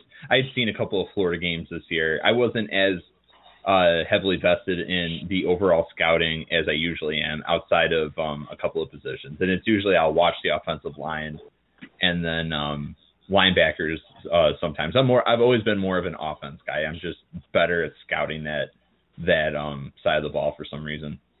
Um, but so I decided that I wanted to look at these guys and when I sat down and watched Mackensie Alexander, I saw there was one where he was getting ready to take on a ball carrier, and it, yeah, he was almost shuffling. He looked like just some sort of like baby draft, baby deer, whatever. But even the way he was moving his legs, it, it was just playing very high. And I was like, what is he doing? Yeah. And the other So- the other great scouting term, one of the other favorites, since you scout offensive line, this has got to be one of your favorites, the dancing bears. Yes. That's a that's always a great one. I love that. Yeah, I like the dancing which refers to people don't know, which which if people don't know refers to the the more mobile offensive linemen, like you heard it thrown around a couple weeks ago at the combine about Laremy Tunsil.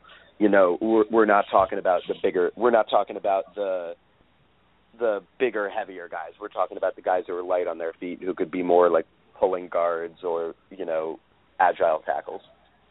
He was a dancing bear. He was awesome. I Looks like a tight end. kind of yeah, it's easy to lose sight of how well this offensive line class performed at the combine. But I mean, you heard Ian mention uh, Jack Conklin. Jack Conklin ran like a champ, uh, and I think his weight was like 308, which is pretty impressive for. I mean, probably cut a little bit of that because I think he played at about 320 some at Michigan State. So it came in lighter, ran well. Ronnie Stanley, I've I've mentioned time and time again how much I love him as a as a prospect. I think he's absolutely going to Baltimore though, and I I mean that's just my guess. I'm just I'm just a speculator with a microphone right now. But after losing uh, Kelechi Osemele in free agency, and they were talking about how they were going to consider him as a left tackle anyway, you gave Joe Flacco that extension. I mean, you got to do something.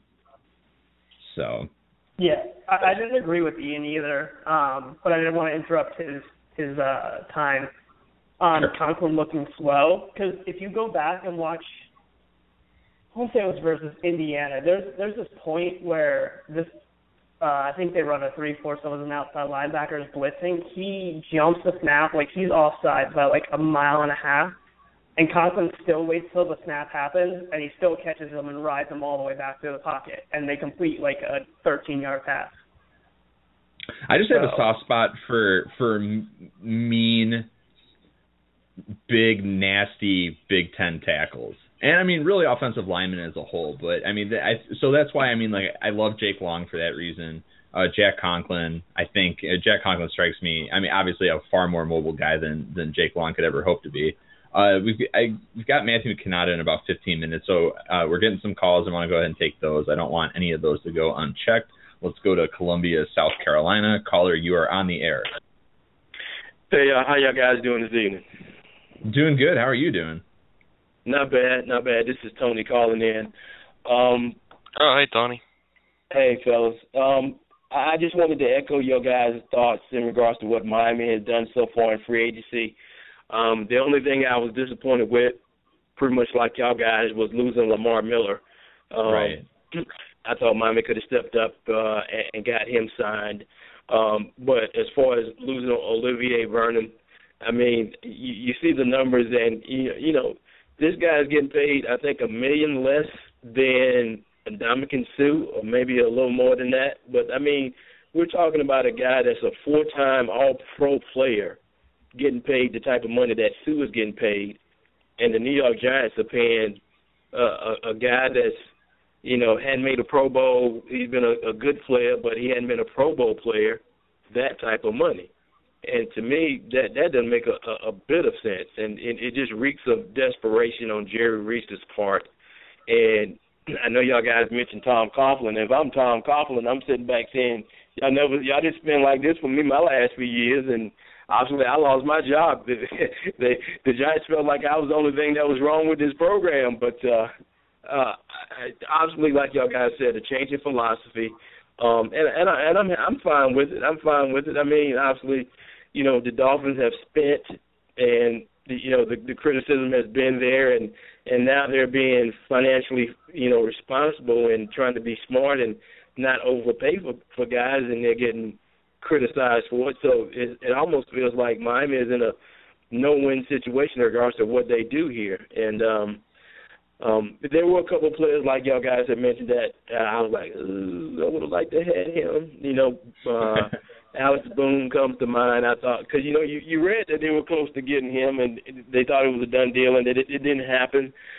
Um, William Hayes was a guy that they were interested in, and and uh, obviously, you know, they weren't able to get him. So there, there have been a couple guys you wish they would have got, but um, you know, they're taking some chances on some kids that are young, have talent, but have um, some injury history. Uh, I think uh, the cornerback that's coming in, Josh Robinson, I think he fits under that uh, that criteria. He's got talent, uh, but um, there's been some injury history with him. Uh, obviously, you got to throw Kiko uh, under that that scenario as well in the trade. Although, I mean, with Kiko, I mean, nine hundred thousand plus dollars. I mean, you take a chance on Kiko, especially when you know what he did when he was healthy. I mean, he was an impact player. So, um, the signing of Bushrod is, is interesting um, in regards to what Miami will look to do. I get my question for y'all guys is I'm, I'm hearing uh, I heard y'all mention Geoff Schwartz and I I certainly hope they do make an offer to him. I mean, uh, the guard position is has been a bugaboo for Miami now for the last three, four, five years. Um, there's also a, a, a guard that got released by Denver. I think it's, is it Vasquez?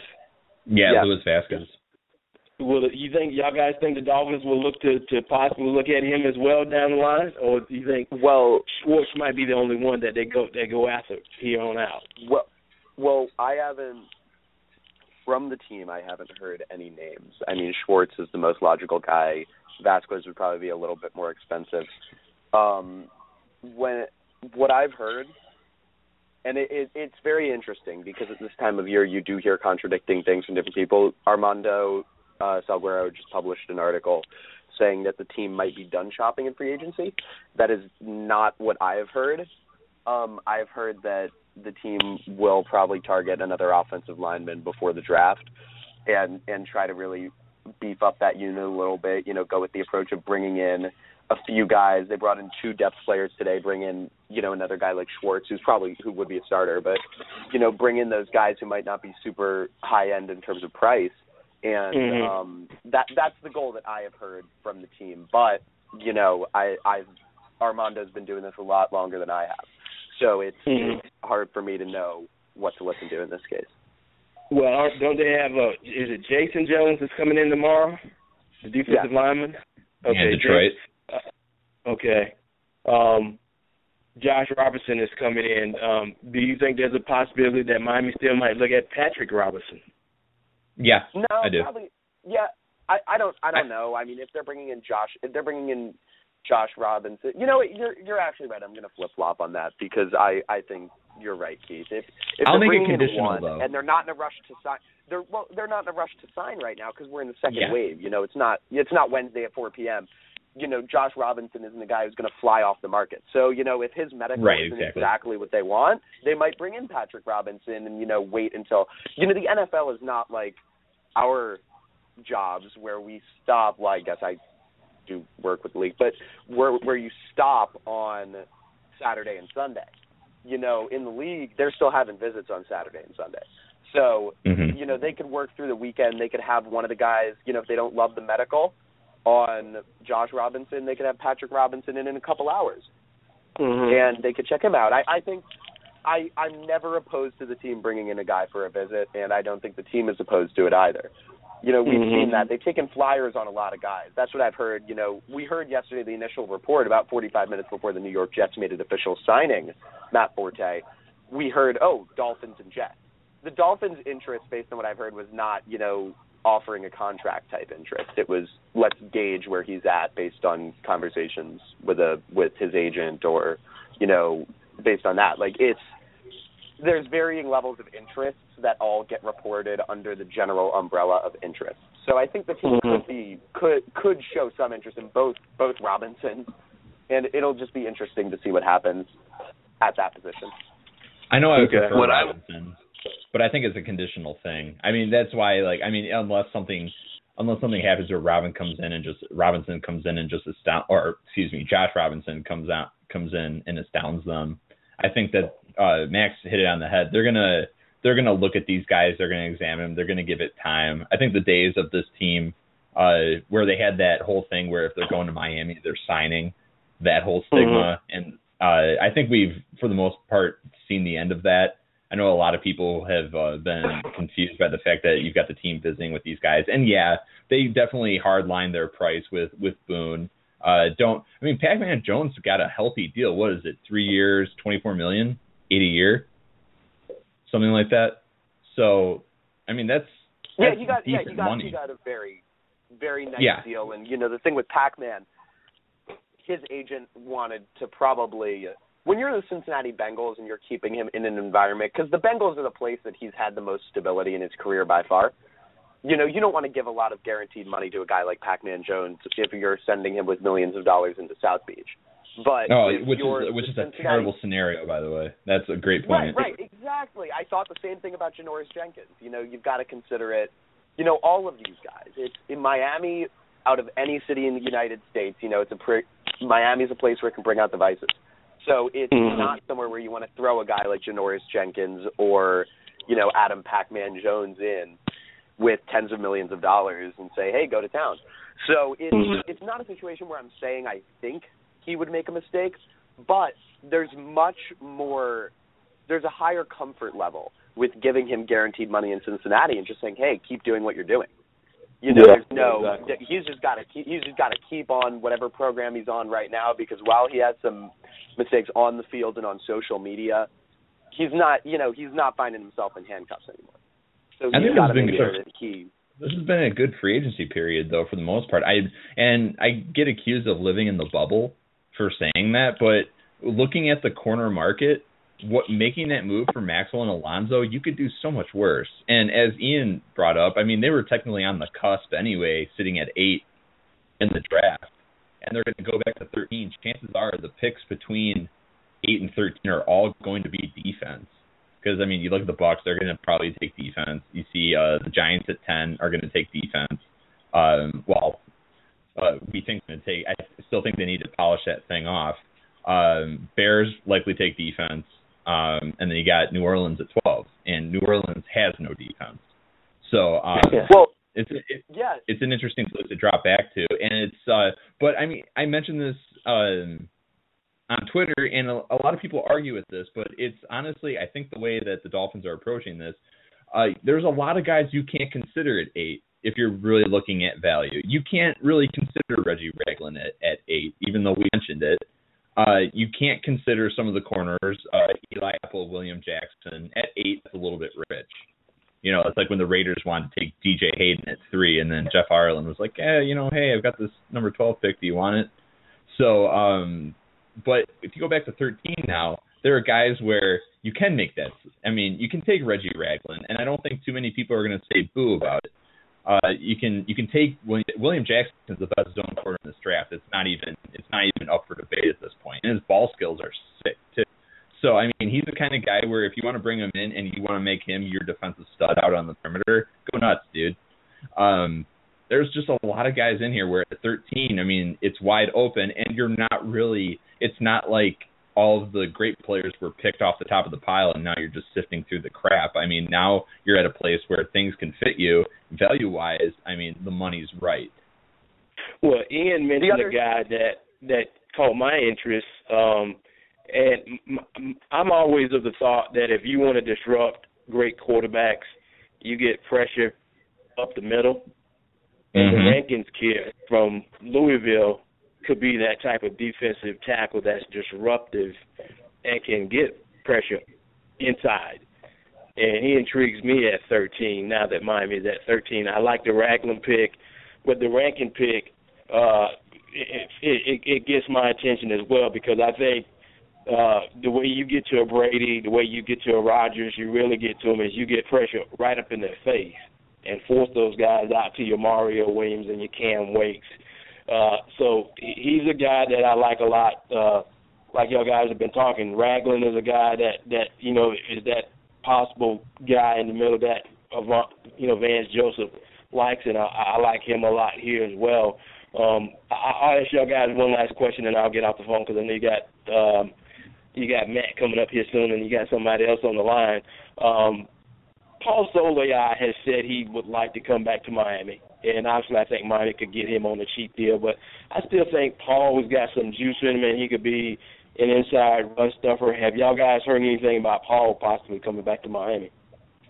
Well, I haven't heard uh, anything. I have a, I have a I have a personal vested interest in this. Um, of all of all people, my dad my dad doesn't follow football too closely. He follows the Dolphins. He's a fan, but he loves Paul Soliai. So I Any have- I particular have reason? Uh, he um a few years ago in a in a somewhat misguided decision that I might have played an impulsive role in, he bought a Paul Soliai jersey. So um, Mhm. he and I roll into Sun Life Stadium in Paul Soliai and John Denney jerseys, which is a pretty eclectic combination. But um, it's a different organization, top to bottom. Same thing I, I had said about Lamar Miller. You know, it's not like the team remembers Paul Soliai because it wasn't really anyone there. They'll refer to Chris Grier or, I mean, Rizzi. Darren Rizzi is the he he was retained. So it it would make sense, but the market for Paul Soliai is not going to be red hot right now. He's the kind of guy who you could wait until maybe you know you could wait a while on guys like that. You could wait until the last week of March and bring in guys. I mean, we we forget when we're in the the when we're in the moment in this free agent frenzy, we forget. You know, we signed Brent Grimes late. We sign some of these guys don't come in right at the start of free agency. It takes some time. So there are guys who can get signed in June after the draft. It all it just entirely depends. So it's That's it's exactly what I interesting. wanted. That's what I What's want? Miami to do. I want Miami to wait a while and see what happens after June 1st because obviously teams are going to start they're going to they are going to um they're Be going guys. to they're going to cut guys that are too expensive or whatever and then they're going to have to and then the Miami Dolphins can see what they can get out of that.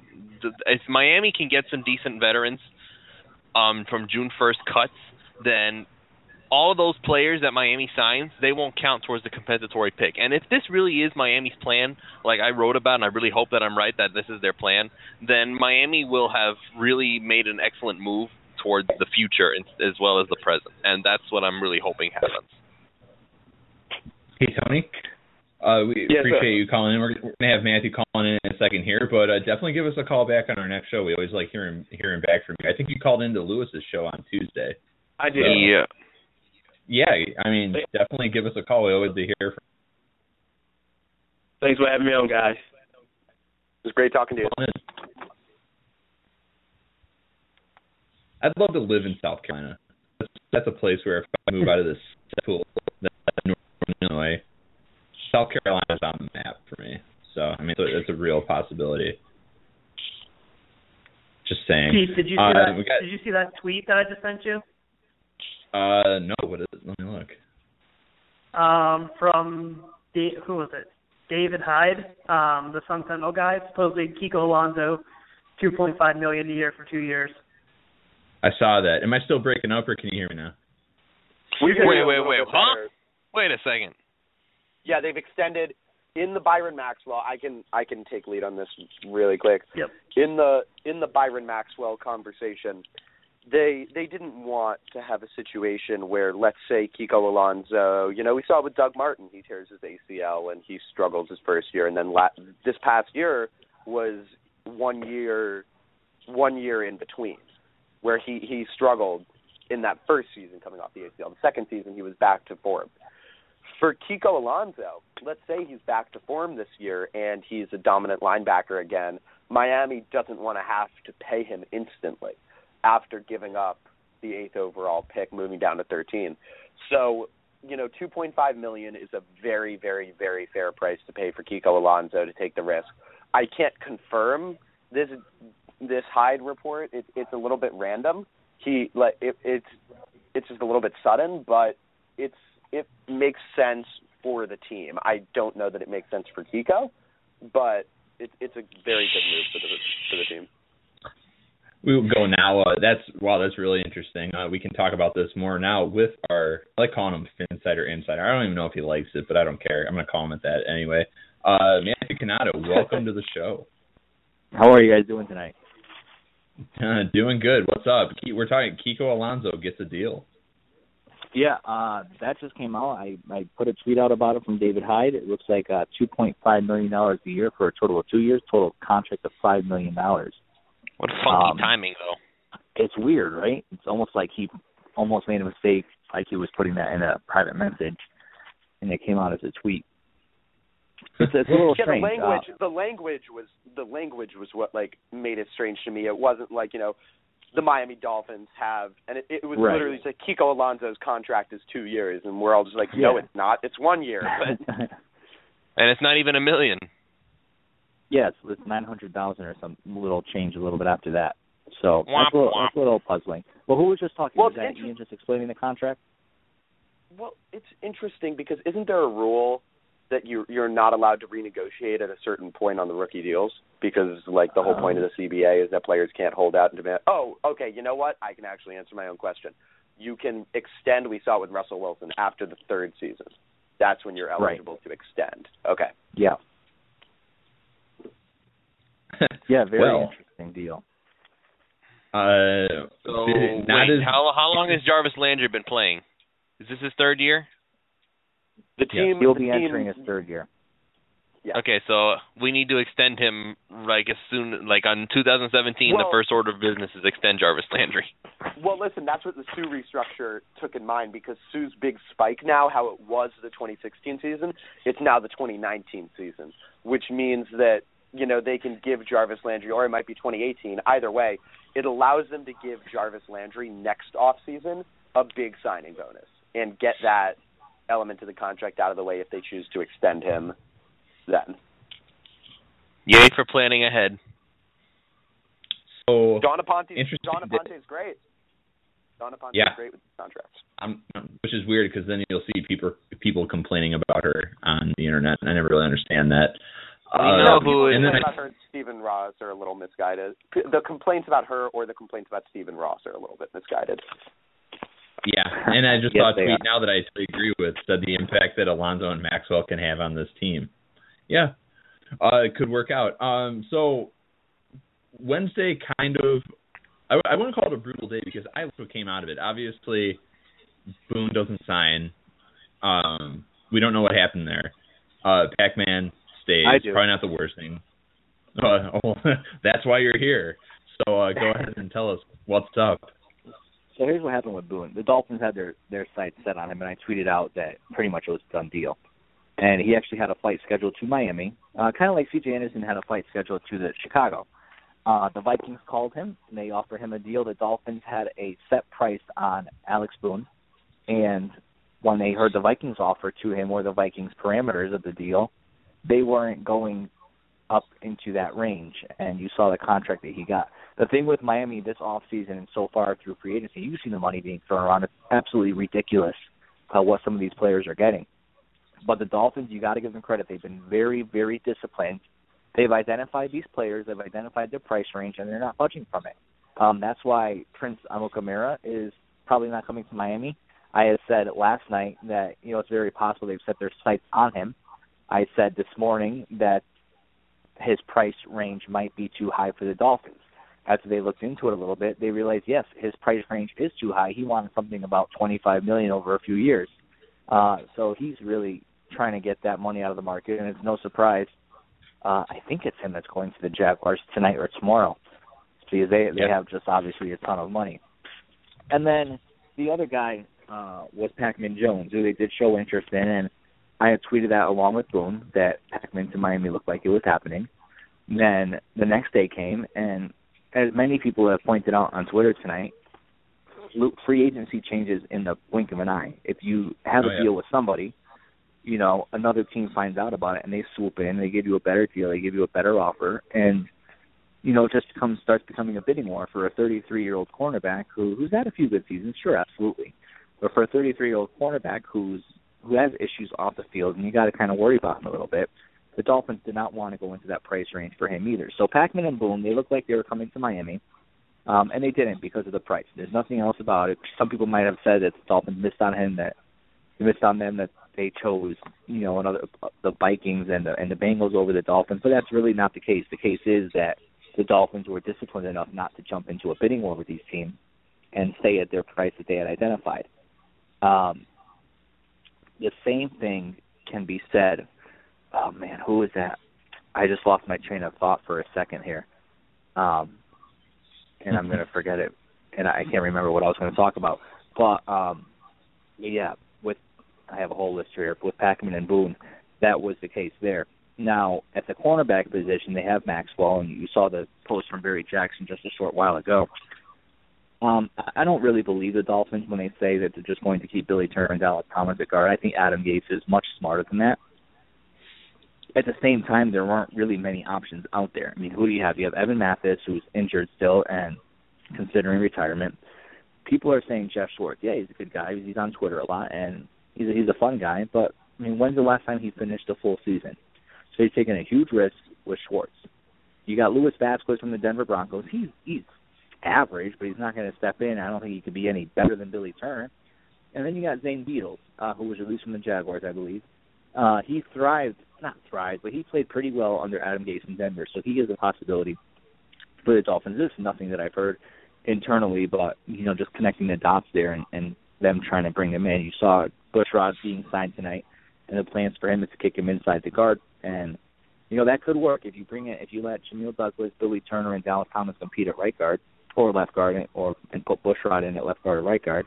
You can have a decent line there with Albert and James on the bookend, but I mean, you still got there's tons of questions on that offensive line. What makes it complicated is that I was told the Dolphins plan to address cornerback in the draft within the first two rounds. So got with with the Dolphins range at number 13, let's say in the first round, you got someone like Vernon Hargreaves who's 5'10, and Maxwell put out a little hint today in his in his conference call that said Vance Joseph likes tall press corners. Uh, Vernon Hargreaves is not tall; he's five foot ten, and his actual height is probably a little less than that. So I don't really know. I know the Dolphins like him, but I don't really know if they're going to get him. You know, there's that old saying that Bill Parcells made: if you make one exception, you're making quite a few exceptions, and pretty pretty soon you have a whole roster full of exceptions. So the Dolphins really need to stick to their guns there. As far as the other cornerbacks go, I've heard they like Eli Apple, but he could be had in the second round. Mackensie Alexander, I know there's been talk about him maybe slipping into the first round. Uh, so we'll have to see about that. But I was told the Dolphins do plan to address the cornerback position in the first two rounds of the draft. So it's possible they can come out of that with the number one corner, even though rookie cornerbacks typically struggle their first year or two in the NFL. Uh, if you don't pick a cornerback, you have so many options. You could pick a defensive line, but I, they're signing, probably going to sign Jones on Friday when he comes in for a visit, which is tomorrow. Uh, they're going to put him in rotation with Cameron Wake on, on that side. Let Mario do his thing on the other side. If they could also draft somebody and rotate him with Mario, maybe a Shaq Lawson there with the number 13 pick. Um, I know they're doing the research on Noah Spence. Uh, there's questions about him off the field, but that's also a possibility for them. And then you could also pick a linebacker. You got Reggie Ragland, who might be there at 13, although I heard the Lions are very much in love with him, and so are the Giants, so he might not even make it to Miami. Uh, Myles Jack may have been Stay away, if the Dolphins stayed it. What was that? I said stay away, Giants. yeah, right. Um, Myles Jack maybe would have been play with that number eight pick. Uh, he may have fallen a little bit. Dolphins may have been in position to trade up for him. But the problem with him, and he's a pure outside linebacker, right? Some people say he can play on the inside, but you got Jelani Jenkins. None of the Dolphins' brass isn't really too high on him right now in this particular defense. But you can get away with Jenkins playing in that linebacker position for one more year. So uh, Myles Jack wouldn't be a huge need. I particularly love Jalen Ramsey, but the chances of the Dolphins getting him are pretty much slim to none. They are bringing Josh Robinson in for a visit tomorrow from the Minnesota Vikings. A deal may get done with that, but you're still looking at Maxwell as your number one cornerback, and that's kind of scary, especially when you got so you got Josh Robinson behind him. Maybe you draft a rookie, but then you got Bryce McCain, uh, not Bryce McCain, Bobby McCain, and then Tony Whippet, uh, Jamar Taylor possibly if they keep him. So lots of things to watch over the next few weeks, and then leading up to the draft. I do want to touch on Mario Williams. Um, I did report uh, when he made his visit to Miami that he was seeking ten million dollars a year, and then uh, that's why he went to Miami. So they have no income tax. The mutual, the interest was mutual, obviously, but at first Mario was using the Dolphins to try to drive up the price tag in New York to go back up to New York and say they have no income tax. They're offering me seven to eight million dollars. Uh, what can you do for me? The Giants, I heard, didn't even meet with him once they heard his asking price. So he went back down to Miami, signed for the seven to eight million dollars, which is probably equivalent to ten million dollars in Florida. But big props to the Dolphins brass for getting that deal done before free agency because if he had waited one more day to get that deal done. You've seen the numbers being thrown around. He probably would have cost quite a uh, a few million more dollars per year. Uh, I talked about Prince Amukamara, correct? Yes, he is way too expensive for the Dolphins right now. They have searched elsewhere. I talked about the cornerback. Let's talk about C.J. Anderson for a second. He was in San Francisco visiting the 49ers. He was on a plane to Chicago. We're about to get on a plane, and the Dolphins called and told him to stop, stay there. They learned their lesson from the La'el Collins fiasco, where they let him go to Dallas first, and then he never made it out of Dallas. Uh, because La'el Collins, as I've mentioned plenty of times, did have a flight to Miami booked and ready to go and signed the contract with Miami. And geez, that would have been nice him playing guard right now. But I talked to somebody in Davie today, uh, just a few hours ago, and he said they are very confident the Broncos will not match the contract, the offer sheet for CJ Anderson. And obviously, the Broncos can restructure some contracts and move things around to make it happen, so it's all still fluid. But as of this time, this particular source is very confident that the Broncos will not match the offer. So we'll have to wait and see and, and what happens with that. Man, their quarterback position is is something that the Broncos, you'll get. isn't it ridiculous? It is. It is so much worse than. I mean, you and you're like, ah, you lost Brock Osweiler. He was probably your guy, and you look at their what they Yeah. have there, and I mean, I I don't like Denver. I mean, I certainly appreciate the fact that they knocked out the Patriots. Um, one of the few AFC teams that I don't despise, but that's that's rough. And I want to get back to your point. You mentioned tall press corners. Uh, so you're looking.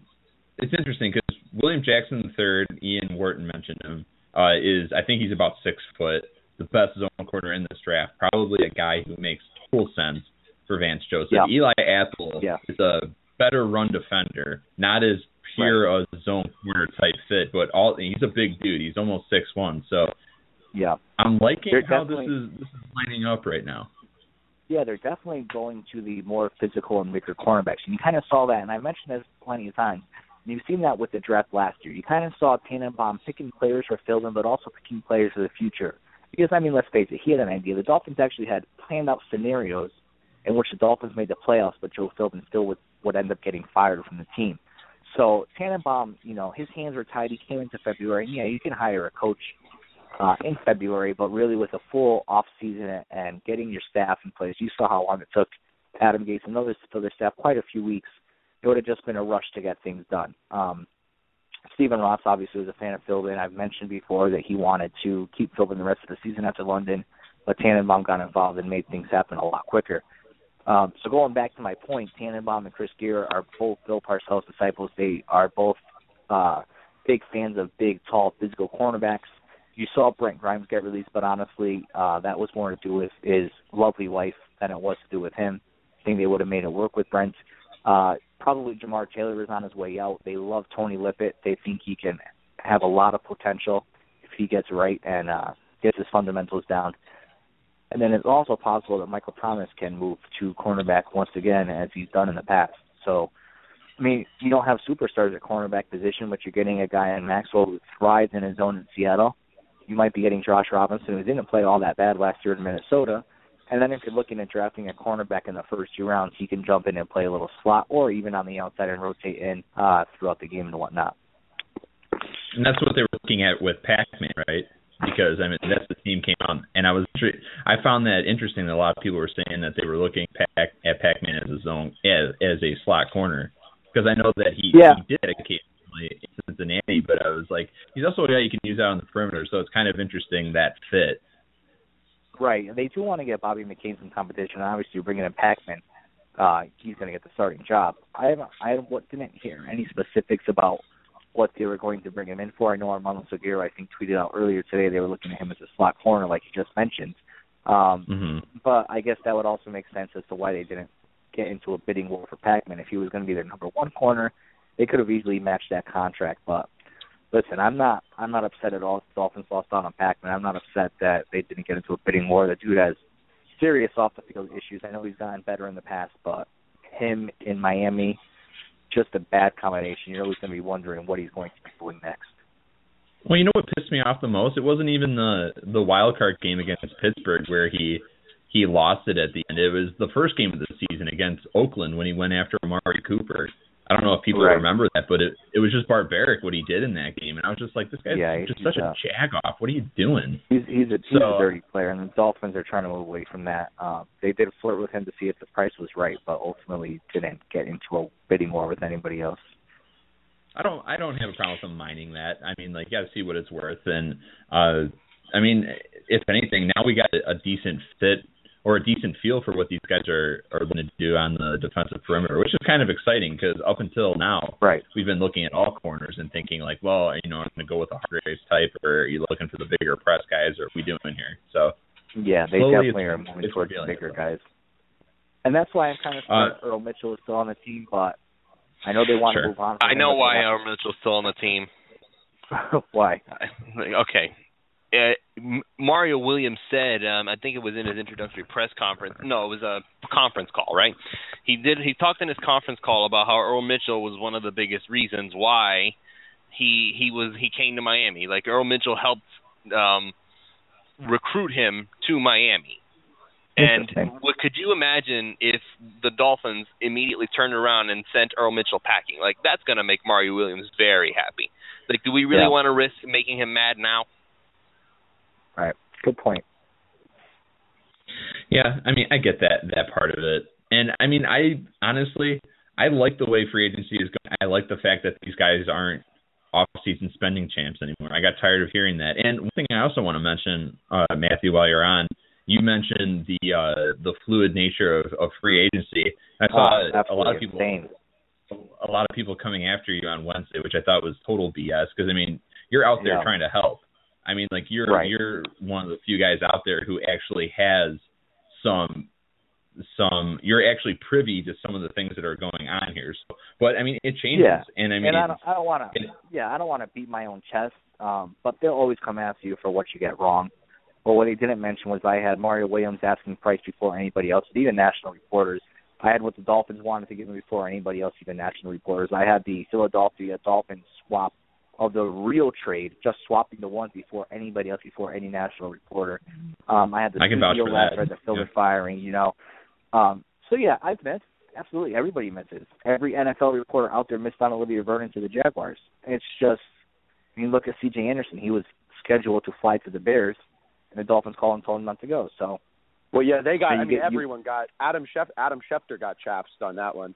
That's that's Oh, that- pretty that was- funny that it got. Oh no, no, Really? I'm was talking brutal. about that. Um, yeah, he did get chats, but I'm just referring to everybody had Vernon going to the Jaguars regardless. Um, because all signs did Oh, point yeah, to oh, yeah. the Jaguars, and the Giants swooped in at the last minute and offered him a deal that he could not refuse. Well, here's the interesting So- thing with that, and and to your point about it being fluid, I read yesterday that the Jets try to get at the 11th hour and steal For him, Vernon, yeah, yeah. So which is you know, insane because he doesn't even fit their scheme. So if, if Right. they're getting involved, I'm like, the last thing I want to do is use that guy in a three-four. unless you're sitting right by an agent or with an executive of a team, you're not going to get all the facts and all the information right.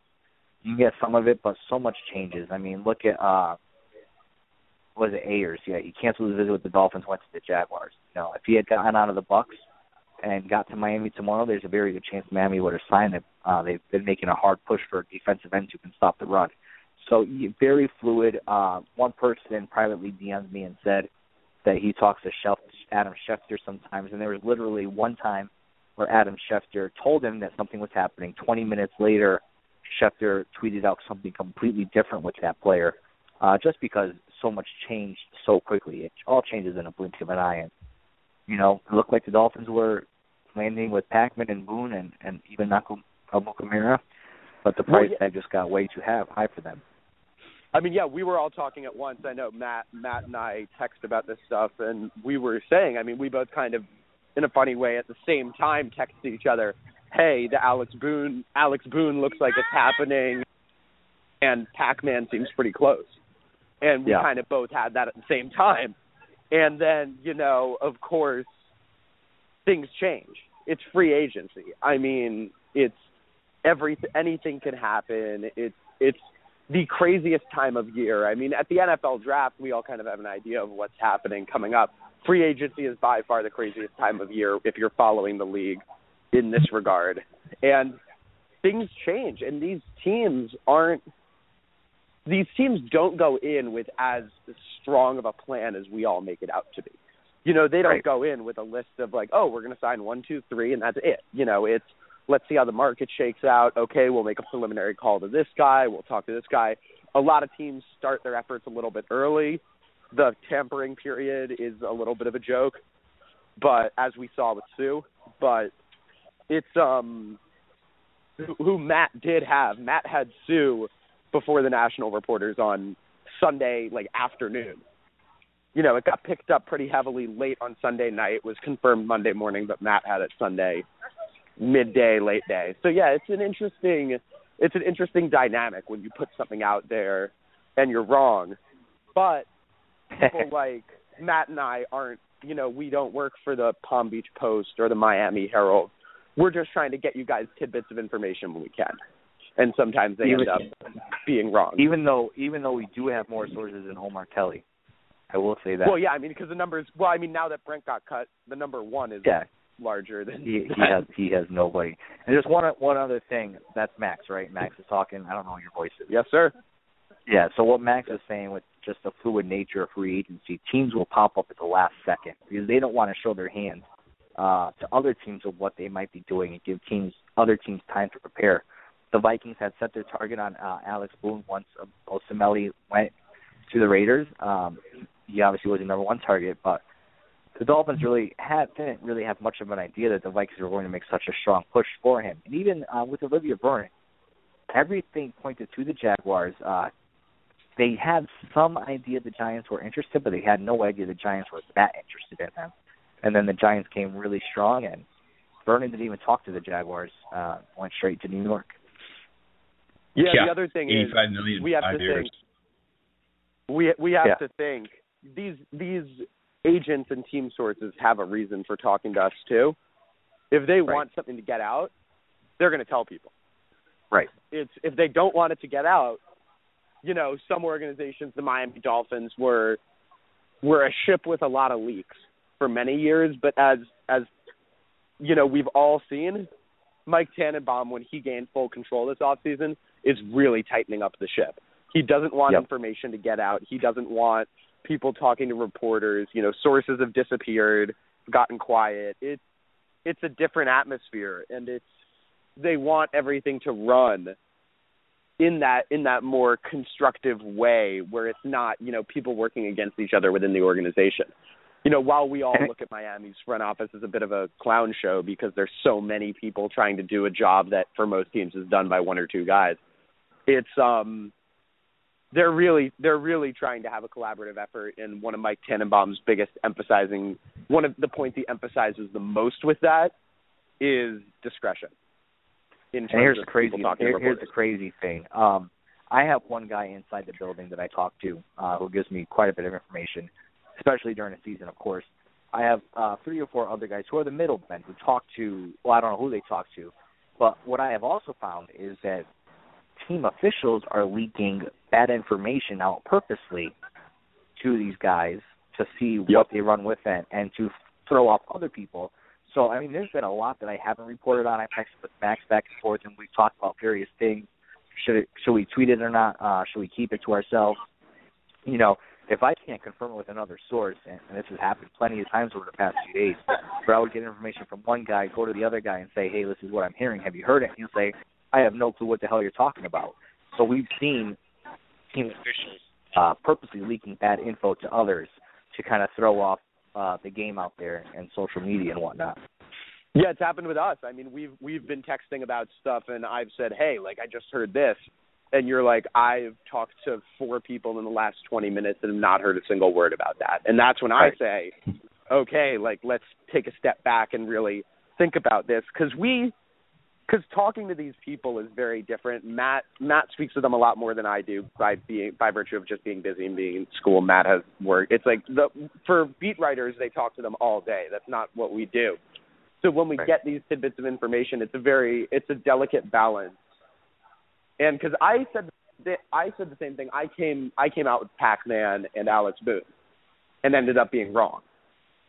And so it's it's very interesting exactly what Matt said to see what the team is leaking because they want to leak, and what you're getting because a source is is telling you something legitimately. Well, Matthew, really appreciate you coming on. We appreciate everything you do, and uh, uh, hope that you can continue to come on the show and uh, give us that that cutting edge rumor and news that uh, I think a lot of people tune in the show just to hear that. So we appreciate you coming on, and uh, we'll talk it. to you next week. Great. All right. Give me a follow on Hey, Twitter great at fin- Insider F I N S. All right. That's Take right. care, guys. So, yeah. Yeah, he's a great follow on Twitter. I do. We got about three minutes left, and I think one more caller. So what I want to do is I want to go to Orlando. Uh, I know who it is. I think it's Orlando. Orlando, Florida. You're on the air. Hello, buddy. Hey, what's going on? Uh, nothing much. Just want to say, um, I'm pretty happy with the way free agency is turning out. I hear a lot of chatter about people not liking photos they don't like to drop to uh 13 or whatnot. But I actually like it, um, because we get three chances to roll the dice instead of one. But Yeah. um, you know, and all it costed us was five spots, and I really wasn't liking anyone at eight anyway. So It definitely works out. I mean, I like the guys back from anyway. Um, I just want to mention that we've got about a minute and 18 seconds left on this, so I don't want it to cut you off. Just you know. um, one name I wanted to throw out there is, um, is there anything about maybe possibly looking towards Antonio Cromartie as a last resort option? Pass. I, I can do better. Yeah, no, a lot of teams. He's based on what based on what I've heard, he's he's very far apart from where teams are in terms of his value. And right now, you know, the not bad, Dolphins' main goal, where they're sitting in the draft, they can take a corner. They're not in a desperate position where they have to, you know, make a slam dunk signing at the position. So they don't need to they don't need to shuffle around on Antonio Cromartie, who's well past his prime. You know, he's had his best years playing in San Diego when he was younger than playing across from Darrelle Revis, which makes which is you know, makes your life a little bit easier. So it's it's a very interesting situation with him, but right now he's very apart from, very far apart from teams on his value. Thank everybody. Ian Wharton, thank you very much. We'll talk to you guys next week. All right.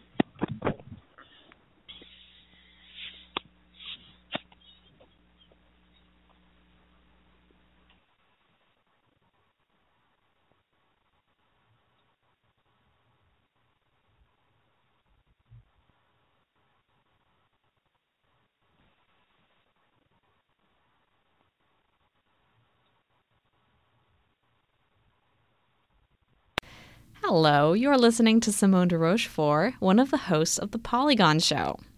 It's a show all about the video games that you'll never have time to play, brought to you by four friends who are just as passionate about food, soft drinks, and TV shows as we are about video games. Every Friday, we bring you a new hour of personal stories, like how we found the best way to play Yakuza Zero, or even what happens when you play so much Zelda that you hurt your hands and can't play games anymore. Above all, we just have a really good time talking about the games that we love. Check out the show on Apple Podcasts or your favorite podcatcher. You can also find us at Polygon Show on Twitter and send a tweet to say hi. Thanks for listening.